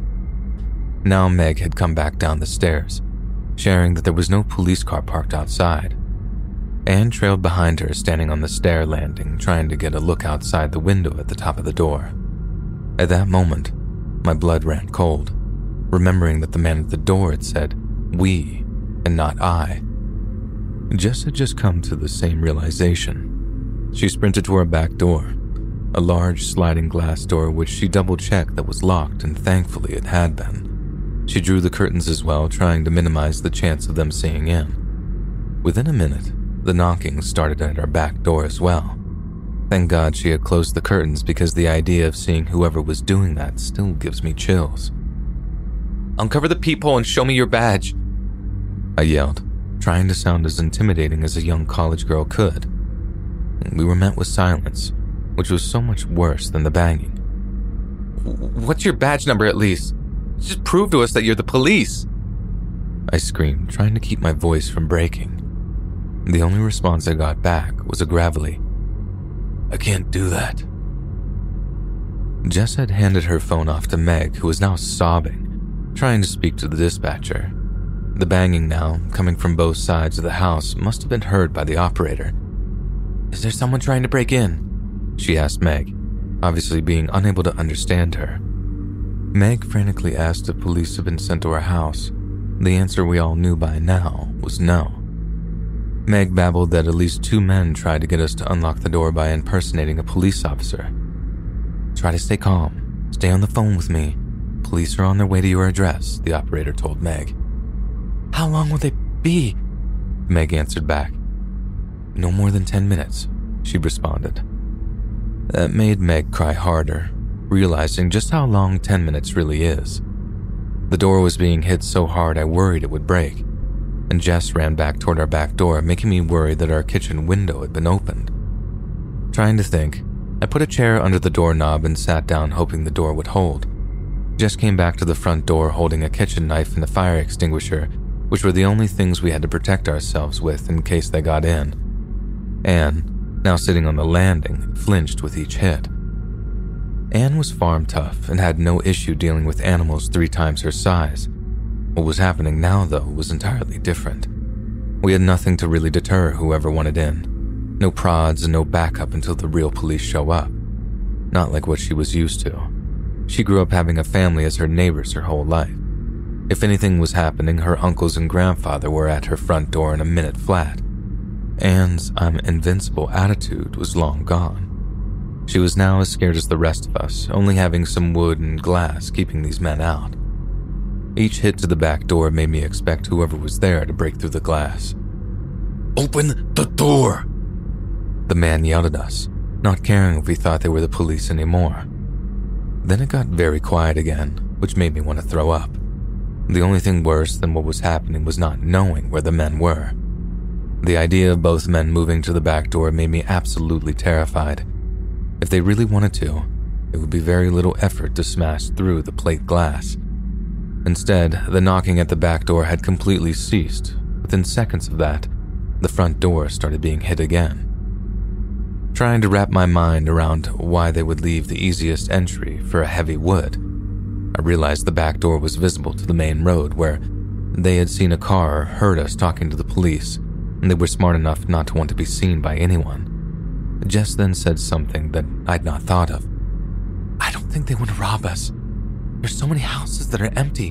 Why would they come to the only house with lights on? She hissed.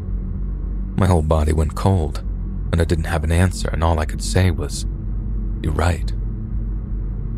Meg clearly felt the same because at this point she was practically hyperventilating.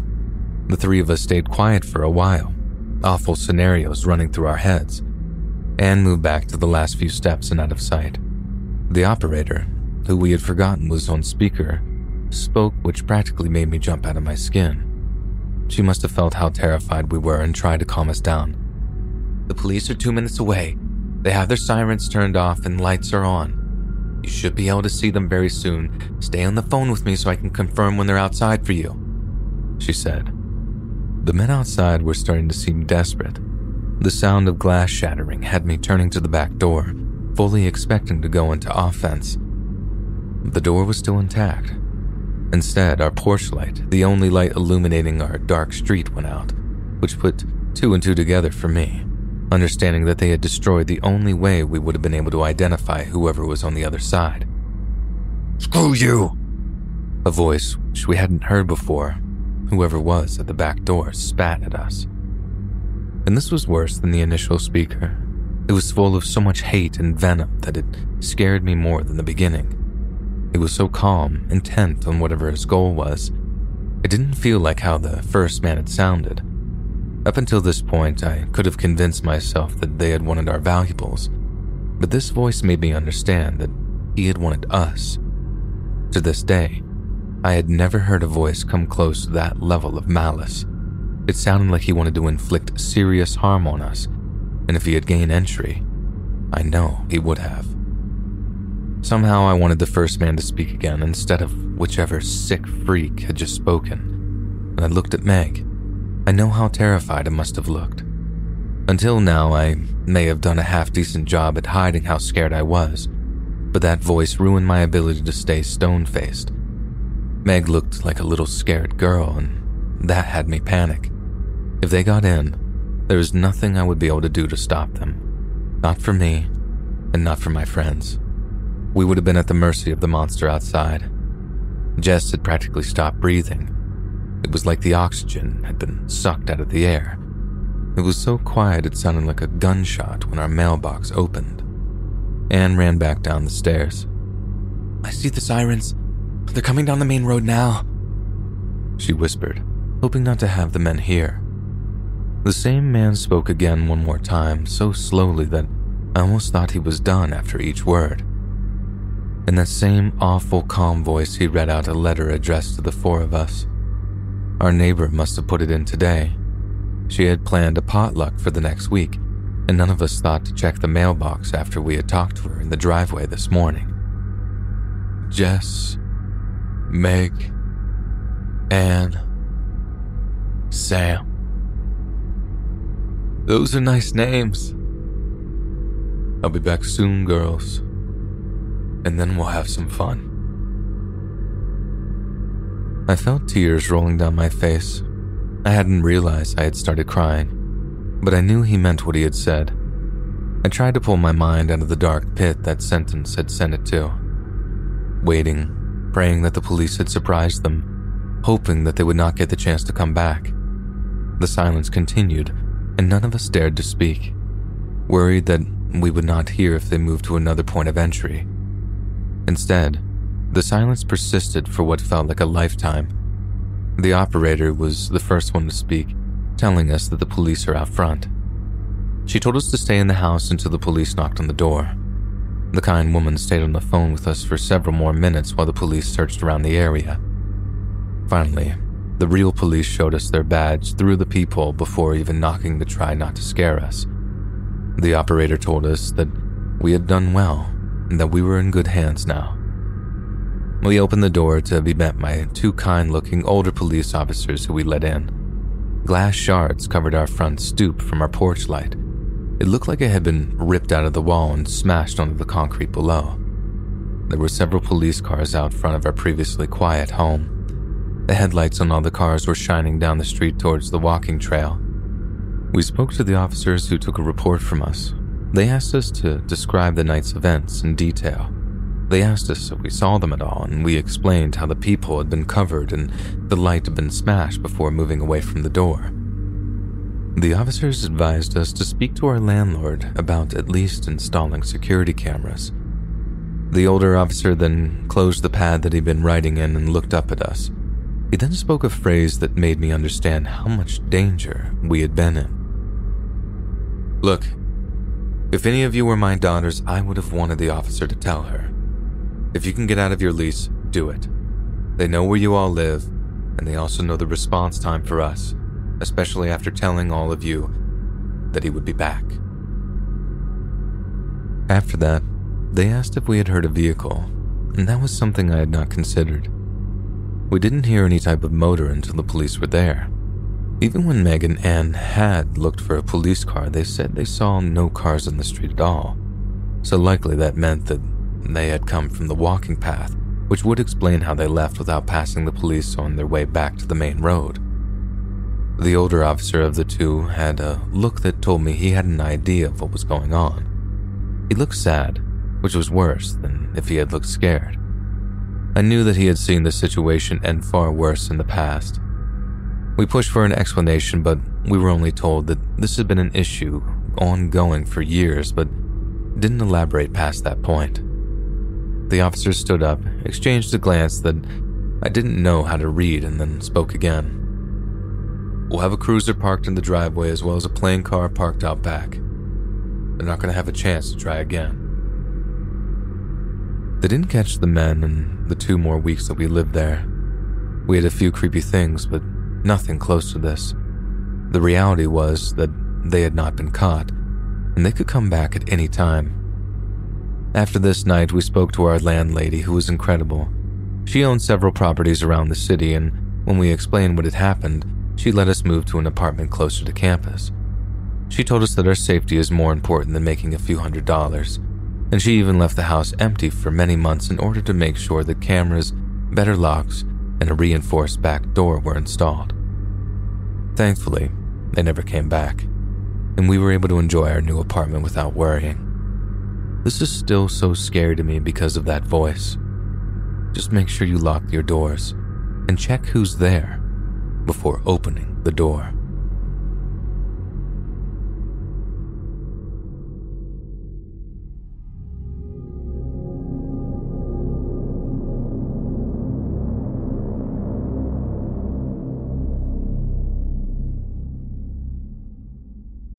Amplify your career through training and development solutions specifically designed for federal government professionals. From courses to help you attain or retain certification, to individualized coaching services, to programs that hone your leadership skills and business acumen, Management Concepts optimizes your professional development. Online, in person, individually, or groups, it's training that's measurably better. Learn more at managementconcepts.com. That's managementconcepts.com. Everybody in your crew identifies as either Big Mac Burger, McNuggets, or McCrispy Sandwich. But you're the filet fish Sandwich all day. That crispy fish, that savory tartar sauce, that melty cheese, that pillowy bun. Yeah, you get it. Every time. And if you love the Filet-O-Fish, right now you can catch two of the classics you love for just $6. Limited time only. Price and participation may vary. Cannot be combined with any other offer. Single item at regular price. Ba da ba ba ba.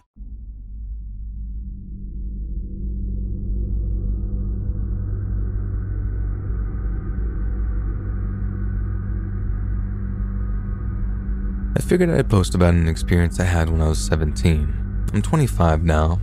I'm a woman, dress size 24 to 26, and that will be kind of important later.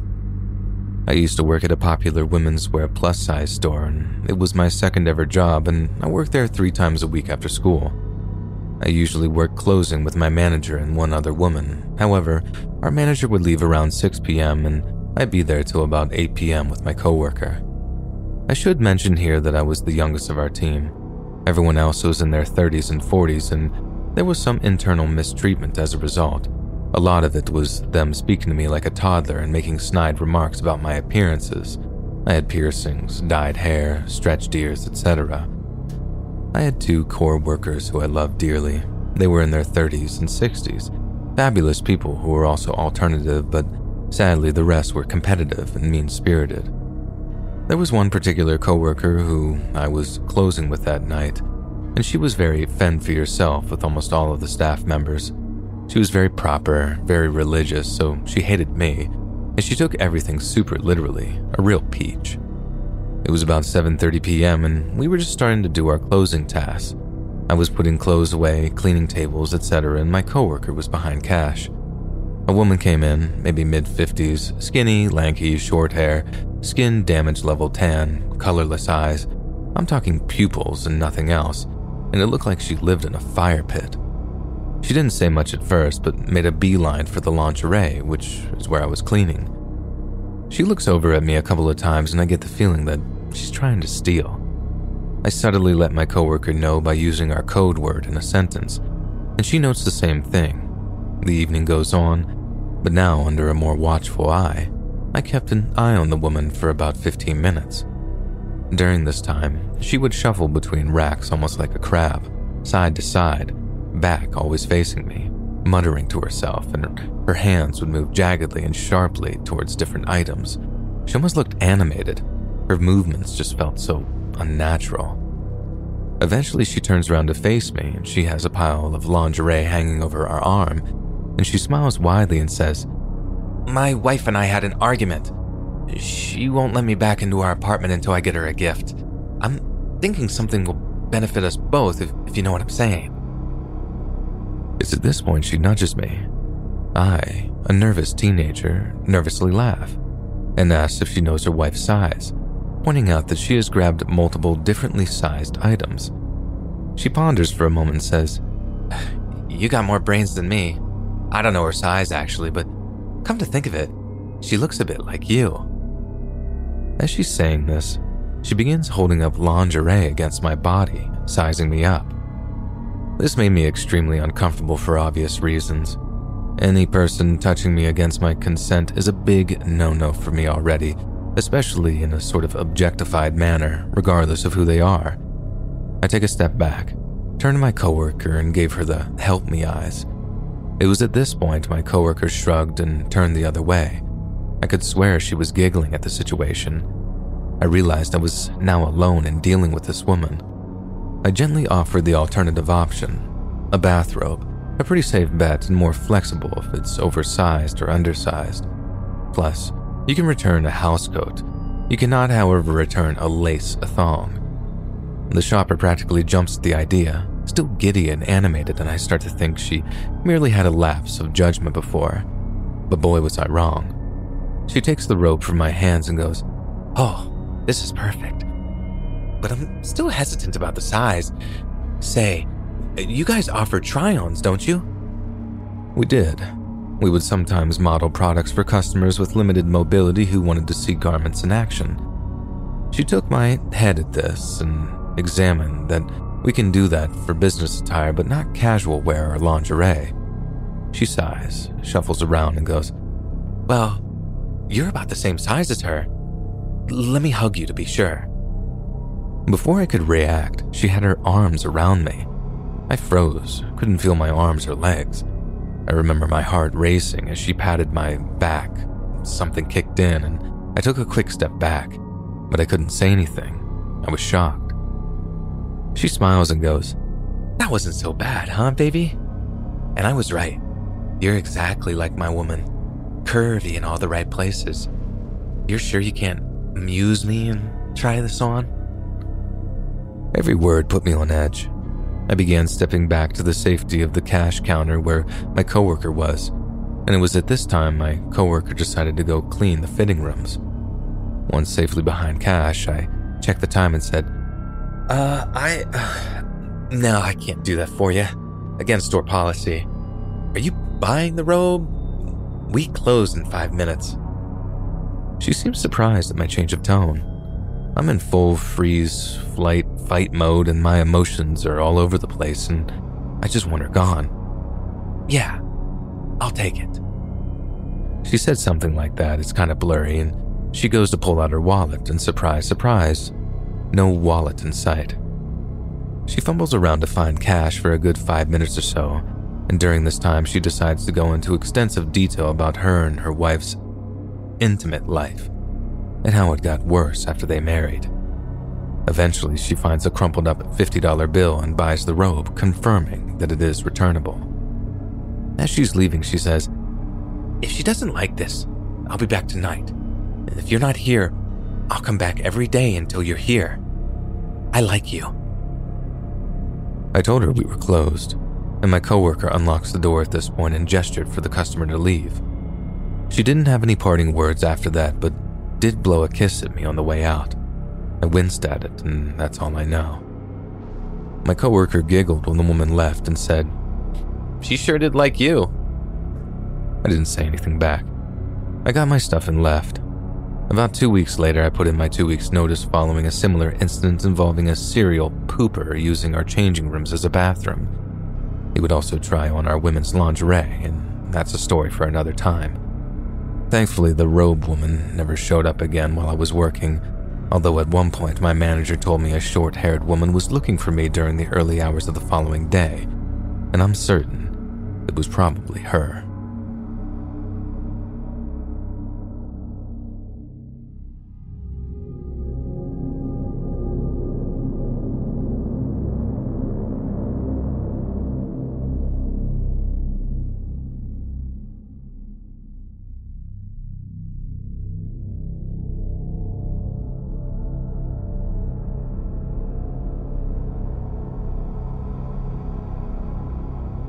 This just happened this week.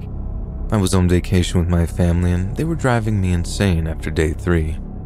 I decided maybe I'll take a look on Bumble and see if there were any cute locals to meet up with for an hour or two while my family went to more museums, which is not at all my interest. My family at home also thought it would be a funny story to meet up with a local. For reference, I'm a 25 year old female and I was with my parents and younger sister for a week. We were in a remotish area in a small town out west, visiting a lot of national parks, so there weren't a lot of people nearby on the apps. I started swiping and soon came across a guy who was my age and looked cute, had similar interests as me, so I felt like I would be down to meet up with him. We started talking on the app, then eventually moved to Snapchat, and he suggested that we go to the next town over, which is about 30 minutes away, to see the fireworks. I couldn't that night since I had plans with my fam, and I was also hesitant about meeting a guy 30 minutes away when I was so already out of my element and we were in what felt like the middle of nowhere. He knew I was there doing hiking in parks, so he suggested we go for a local hike nearby the next day. A lot of great hiking trails around here, apparently. Now, important side note I deleted my last name on Snapchat before he added me, so he does not know it. I don't know if I had a bad feeling in the back of my mind or what, but I didn't want him knowing much of my info. However, it did show his last name, which is important later. I had hesitations about going into the woods with a random guy, especially since I had been around the hiking trails the day before and my cell service was cutting in and out. But the trails were well populated and I did want to see more out there, and my family was going to some museums that I had no interest in, so I agreed to meet him the next day. That night, I got a bad feeling and kept getting more nervous about meeting a random bumble man far from home in an area I don't know too well. Even though my family knew where I would be, I was feeling uncomfortable and decided maybe I should just Google this guy and see what other info I could find out about him, like his Instagram or LinkedIn, etc., so I could give my family his info while I was gone in case anything happened. I also wanted to verify what I knew about him, like his workplace and alma mater, etc. Well, I type in his first and last name and town that we're in into Google, and I click on the first link. The next thing I know, I'm looking at a registered offender profile with his full name, address, photo, description of his offense, etc., and it was fairly recent. I'm not sure if I can go into detail here about his offense, but I can assure you that had I not Googled this man, things could have turned out very, very badly for me. Or maybe not, but nonetheless, I'm shook that I almost met up with him please make sure to do your due diligence when meeting people off the internet.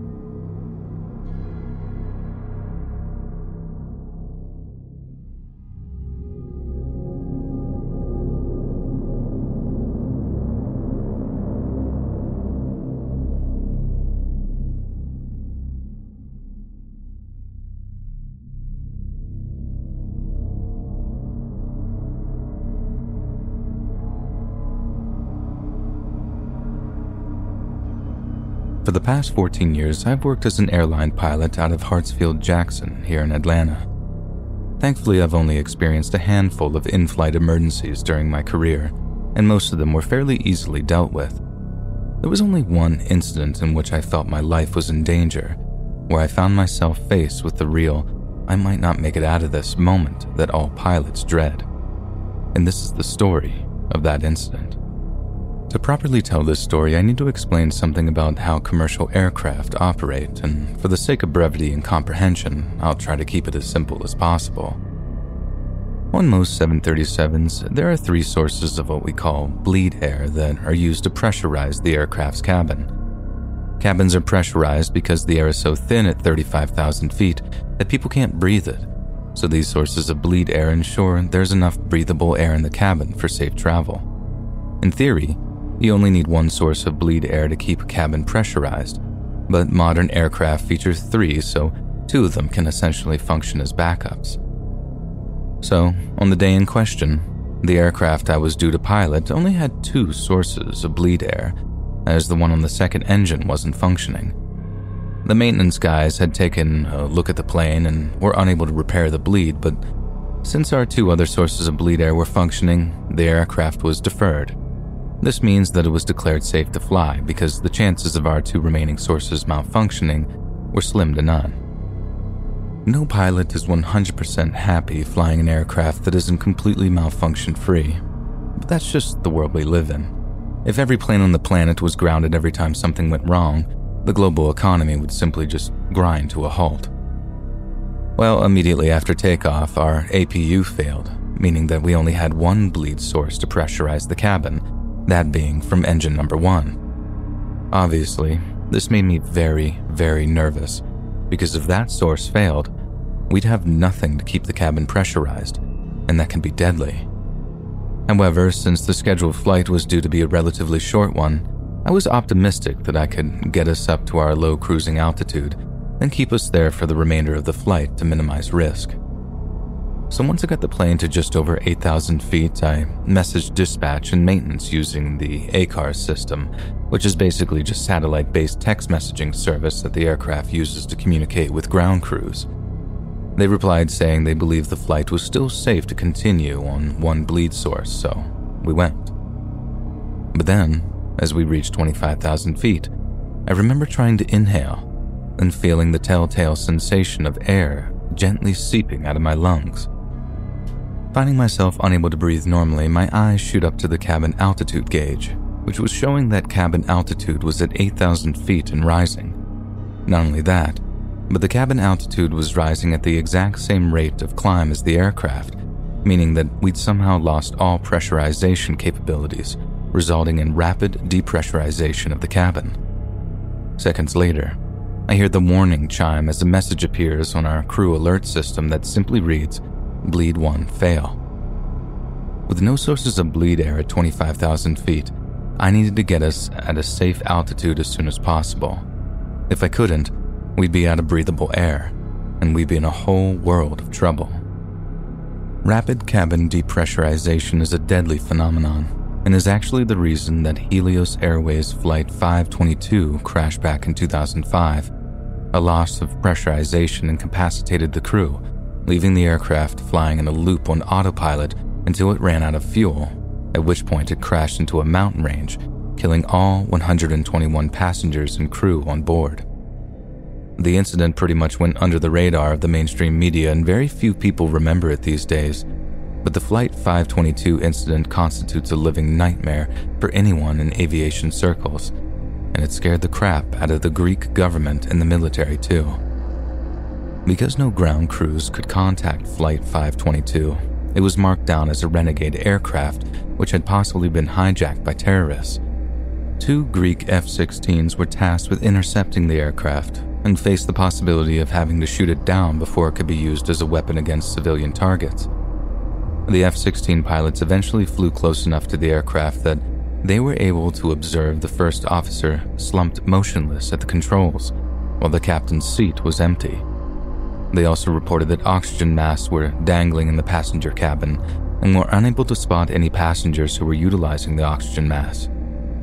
It was a bittersweet moment for all involved because, as much as the F 16 could safely declare that Flight 522 wasn't a renegade aircraft, they were then forced to observe what was essentially a ghost plane. No one was in control of it, and it just flew in circles on autopilot until it ran out of fuel and crashed. Like I said, it's an incident that very few people remember outside of aviation circles, but I was haunted by such a prospect. And that day, when I realized that exact same thing was happening to the aircraft I was flying, I felt a kind of terror that I'm not sure I can put into words.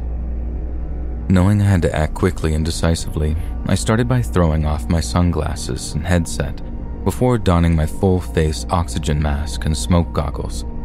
The mask provides breathable air with a forced flow and can do so up to an altitude of 41,000 feet. Naturally, my first officer did the same thing, which gave everyone in the aircraft a fighting chance of making it out alive. Because, as you can imagine, unconscious pilots means everyone is screwed. We then informed the cabin crew of the emergency and began initiating an emergency descent, pushing just over to our maximum speed while deploying the speed brakes to generate maximum drag. Once the ground crew became aware of our situation, we received clearance to descend to 10,000 feet before executing a 180 degree turn to land back at Hartsfield Jackson. To their credit, Air Traffic Control did an incredible job at vectoring aircraft out of our proposed flight path meaning they went about clearing the airspace so we could land safely. This was no mean feat either, as I'm sure some of you know just how busy the airspace around Atlanta can be, given how almost every flight around the southeast has a connection there.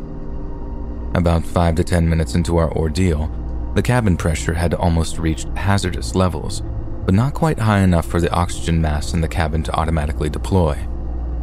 During emergencies like that, we tend to not inform passengers of every little detail, as it tends to just make them panic. But I'd be willing to bet that many of them noticed something about the level of breathable air on board, just not enough to realize that something was seriously wrong. Besides, At the rate we were descending, we were pretty much in the clear, as with every thousand foot drop, the cabin pressure became more and more normalized.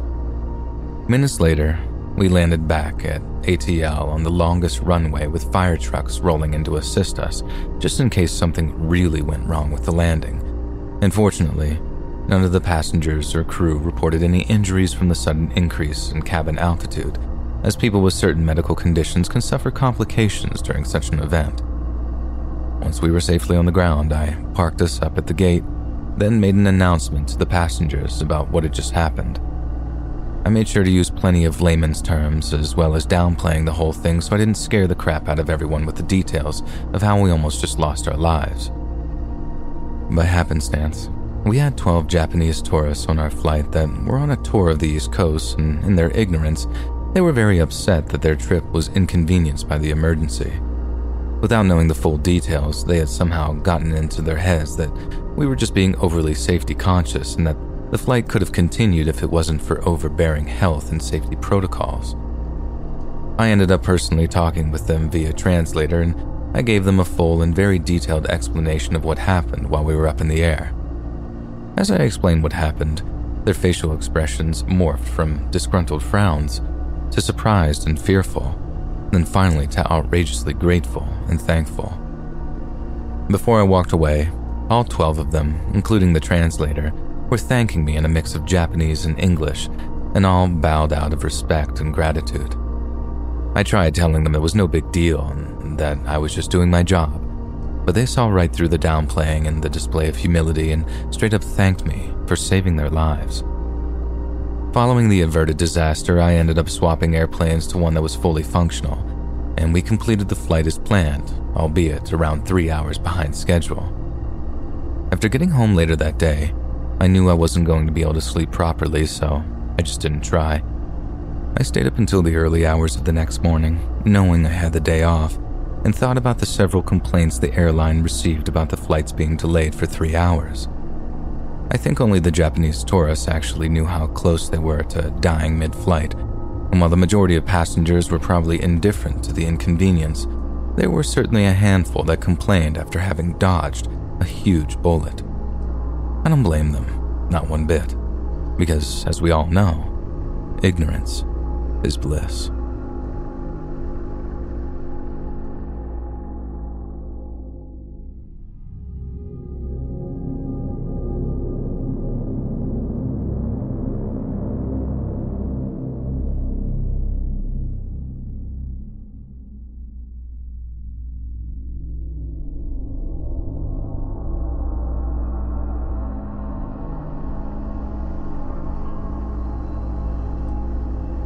A 19 year old female, and today I was freaked out on my walk home. I live not too far from my favorite coffee bean, and I really wanted to go since I had finished school already. I'm going to community college and still take the bus everywhere, but since this coffee place was right near my house, I decided to walk like I usually do. It was around 2 p.m. when I got there, and everything was normal. It wasn't until my walk back that I felt uncomfortable.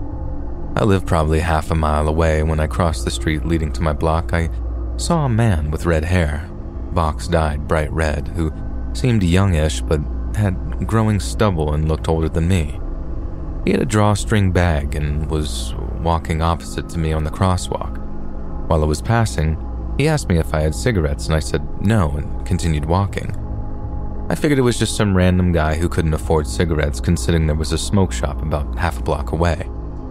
As I kept walking, not more than probably 20 steps into the next block, I hear a very fast walking behind me, and immediately I assume it's someone on a run or something and move to the side. But it's the same man. I guess he walked the opposite way of where he was originally headed just to talk to me because he started saying something and I didn't understand him. I looked and suddenly he was asking if he could use my phone. He told me he was a college student and needed to call his mom, he then asked if I go to school here, and I said, What school? And he just said, The college near here. I could tell something was up and was scared he was even talking to me in the first place since it was an empty neighborhood and I'm a young looking girl by myself. I lied and just told him no. And just for reference, the college I went to and nearest to my location was a mile away, and I felt weird that he didn't even name the school. I didn't want to be talking to him, but I was just trying to walk away, and I guess I was nervous. He then asked to use my phone again, and I was so nervous. And I stood there for a few seconds contemplating what to do, and I don't know why, I just said okay. I was half expecting him to run off with it or something, but he dialed a number and held it to his ear. He didn't say hello or tell anyone it was him. He just said, okay, bye, and hung up.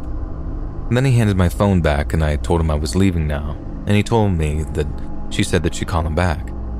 Why would his mom say that if they barely spoke for one second and he never even introduced himself?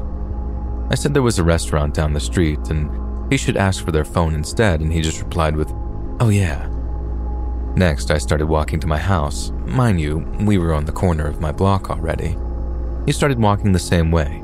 He asked if I lived here, and I said no, and that I was waiting for a friend. And then he asked if I was walking that direction, the one I was already headed toward, and he followed behind me, probably about 10 feet. I ignored him, and he asked if I had a boyfriend, and I told him yes. And it was true, but mostly I said it for him to leave me alone. I know it was stupid, but I didn't go around the block or anything because he was walking pretty fast and I didn't want him to talk to me. It's a pretty empty neighborhood during the day.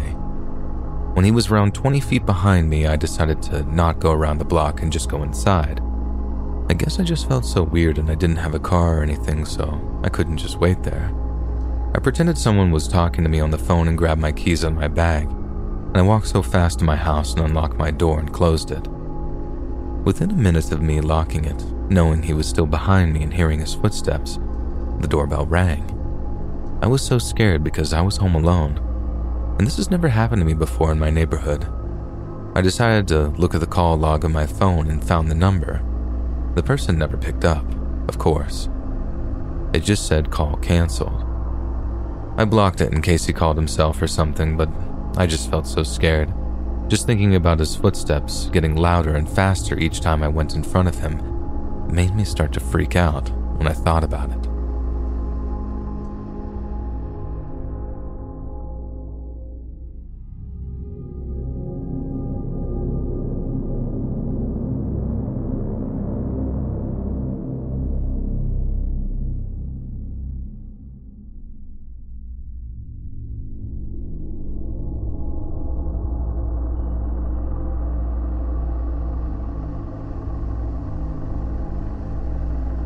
This happened when I was about 16 years old, so over 20 years ago now. I have five younger siblings, and my little sister would have been five years old. We lived in a bad neighborhood, in the housing projects. Our neighbor was nice, but she always had sketchy looking people hanging around, especially men. One day, these two new guys started hanging out there every day. They'd always be outside smoking or just sitting on her porch. They made me really uncomfortable, they were always staring at me and would sometimes try to get me to walk over and talk to them. Or they'd come over into our yard when my parents weren't home and talk to me, asking me if I had a boyfriend and asking me if I wanted some beer or weed. I was a goody two shoe Mormon girl, so I always was like, no thanks, I have to go inside now. And they were probably both around 30 years old or so. Then they started coming over and asking to use our phone when my parents weren't home. My parents always let the neighbors use our phone, so I never said no, but I would just pass it through the door and make sure they stayed on the porch. They'd sometimes ask to come in or try to talk to me, but I would tell them no because my parents weren't home. And now I realize how dumb that was because they could have just pushed the door open. But I was raised to ignore red flags and be polite and sweet at all times. Anyway, we had a little dog and I always took him outside early in the morning on a leash. I was out one morning and one of the guys came outside and stood there staring at me for a few minutes and then went back in. I brought the dog inside, and just a few minutes later, there's a quiet knock on the door. I opened it, and both guys are there, and one says, We just saw your baby sister out by the highway. You need to come get her. I panicked and ran outside with them. I started to run down on our street toward the highway, and one of them says, No, we'll drive you down there. We need to hurry. I seriously took two steps towards the truck before I realized what I was doing. I stopped and said that I needed to go back inside and tell my parents, and the man closest to me grabbed my arm and jerked me towards the truck, yelling, We have to go now. She's going to get hit by a car. I instantly felt sick. and just yelled, Let go of me. He dropped my arm and I ran back inside my house. I ran in my parents' bedroom to wake them up, and my little sister was sleeping in their bed with them. I woke everyone up because I was freaking out, and my dad ran outside, and the guys in their truck were long gone. I never saw them at my neighbor's house again. I wish I could say that my parents called the police or something, but they just kind of shrugged it off and made excuses like maybe they saw another kid that looked like your sister.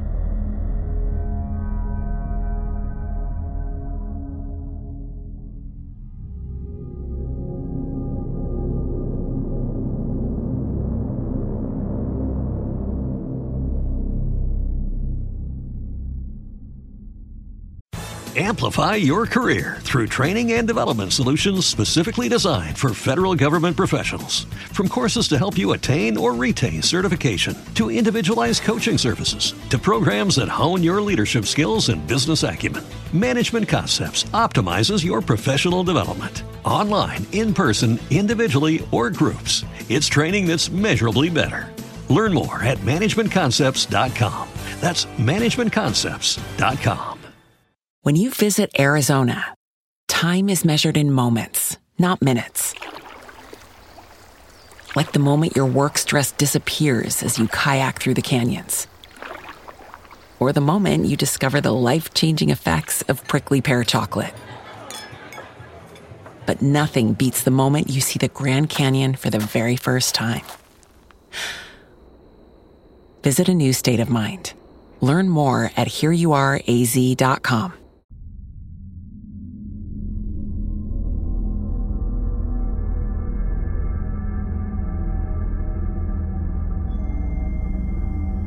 This only happened yesterday and it's been driving me crazy.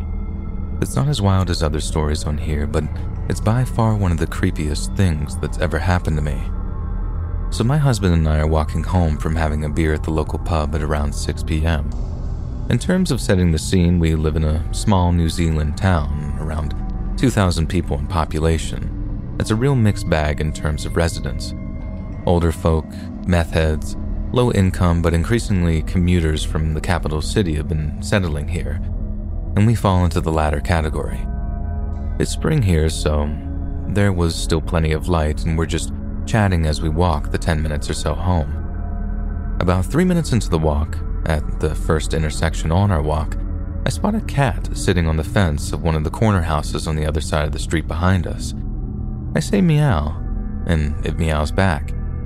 It then starts stalking a bird, so my husband and I continue watching this house, the cat really, as we walk past.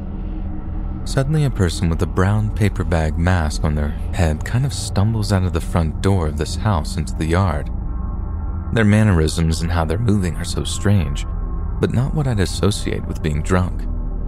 The house itself seems completely dead, so there's no party or anything going on. The person then turns to us and makes eye contact, well, the eye holes in the mask are staring at us, and they slowly start backing away to the front door alcove of the house and disappear from view into the alcove. We've been slowly walking this whole time, and at this point, I have literal goosebumps and an intense sense of dread. When I write it down, it sounds so silly, but there was something so creepy about this person.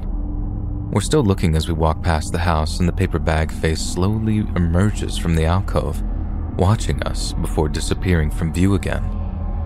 As we walk and get further and further away, we keep turning around to look, and the same thing happens over and over again. Nothing, and then slowly but surely the paper bag face emerges out to watch us. And this continued until we were at the end of the street, about 350 meters, and rounded the corner out of sight. It still makes my skin crawl, thinking about it.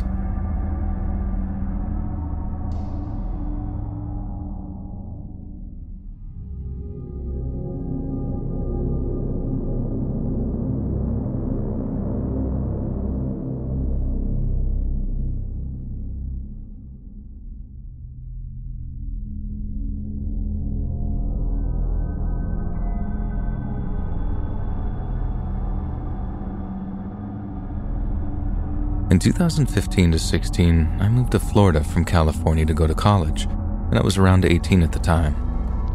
I was staying in a small studio by myself, pretty far from my university, but close enough to where my apartment was the hangout spot. To paint a picture of how it looked, it was in the shape of a rectangle with only one window. So you walked in, and it's the living area, then the kitchen, then the bathroom with closets on the right side of the wall. One particular night, I had about six friends over at my apartment. So it was four guys and three girls total, including me. We're partaking in illegal activities, drinking and smoking, but we're all under 21. So when I got a knock at my door, I thought it was my neighbor about to complain either about the smell or the noise. I checked the peephole and saw a lady whom I instantly recognized as a panhandler that's always at the corner street of my apartment complex. So I opened the door and asked her if I could help her with anything. She had a towel over her shoulder and said, Hi, I've been going around door to door, but everyone keeps turning me away. I was wondering if I could please just take a shower. I promise I don't want anything else. I just want to clean myself. Any sane person would have said no and told her to keep moving, but I was a dumb 18 year old empath that was high as balls and panicking in the moment. So I said yes, and then walked her into my bathroom, told her how to turn on the water and where the soap was, and walked out. The look of terror on my friends' faces was priceless. All at once, they started asking why I'd done that and if I realized how dangerous the situation could be. Was there someone waiting for her outside? Did she have a gun? Was she about to rob us? One of them even went to the kitchen to grab all the knives and then hid them just in case she tried anything. And we were all so quiet, just anxiously waiting for her to finish showering. When she was done and came out of the restroom, I walked her to the door and she said, May God bless you. And I never saw her again, not even at the corner. You could say what I did was stupid, but I know good karma will come for me one day.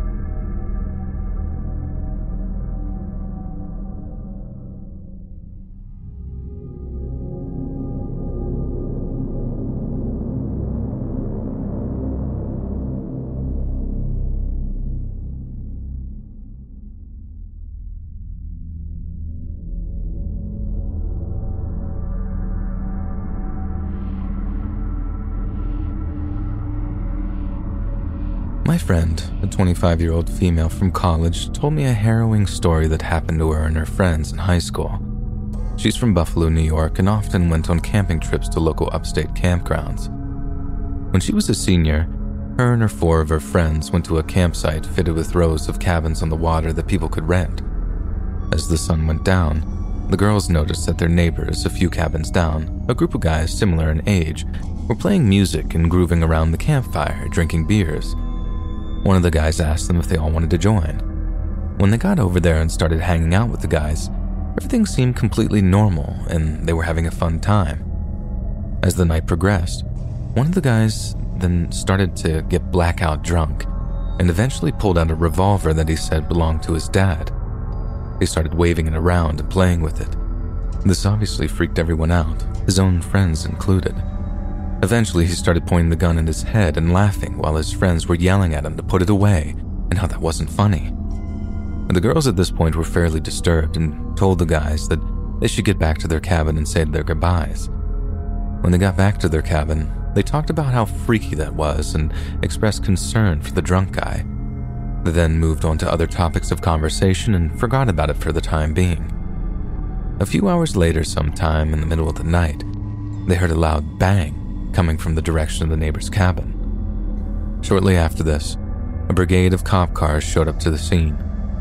One officer came to my friend's cabin and started asking them questions about the cabin they visited earlier that night.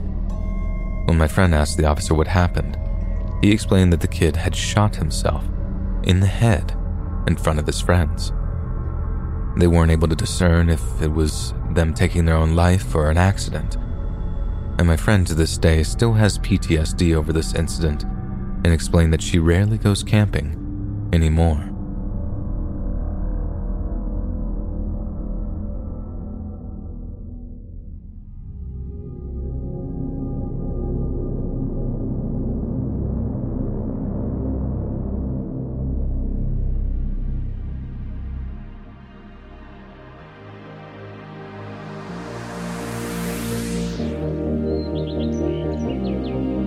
Hey, friends, thanks for listening. Click that notification bell to be alerted of all future narrations.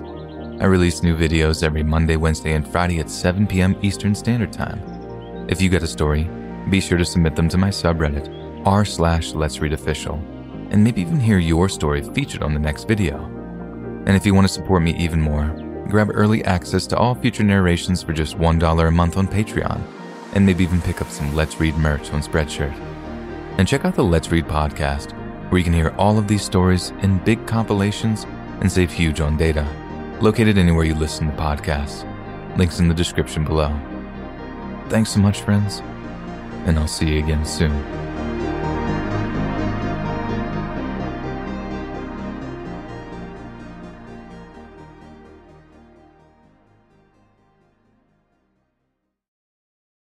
Hello, it is Ryan, and I was on a flight the other day playing one of my favorite social spin slot games on chumbacasino.com. I looked over the person sitting next to me, and you know what they were doing?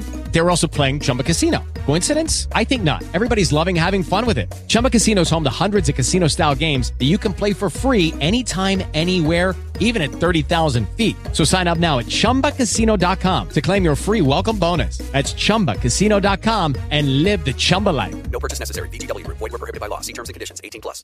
With the Lucky Land slots, you can get lucky just about anywhere. This is your captain speaking. Uh, we've got clear runway and the weather's fine, but we're just going to circle up here a while and uh, get lucky. No, no, nothing like that. It's just these cash prizes add up quick. So I suggest you sit back, keep your tray table upright, and start getting lucky. Play for free at LuckyLandSlots.com. Are you feeling lucky? No purchase necessary. Void where prohibited by law. 18 plus terms and conditions apply. See website for details. Lucky Land Casino asking people what's the weirdest place you've gotten lucky? Lucky? In line at the deli, I guess? Aha, in my dentist's office.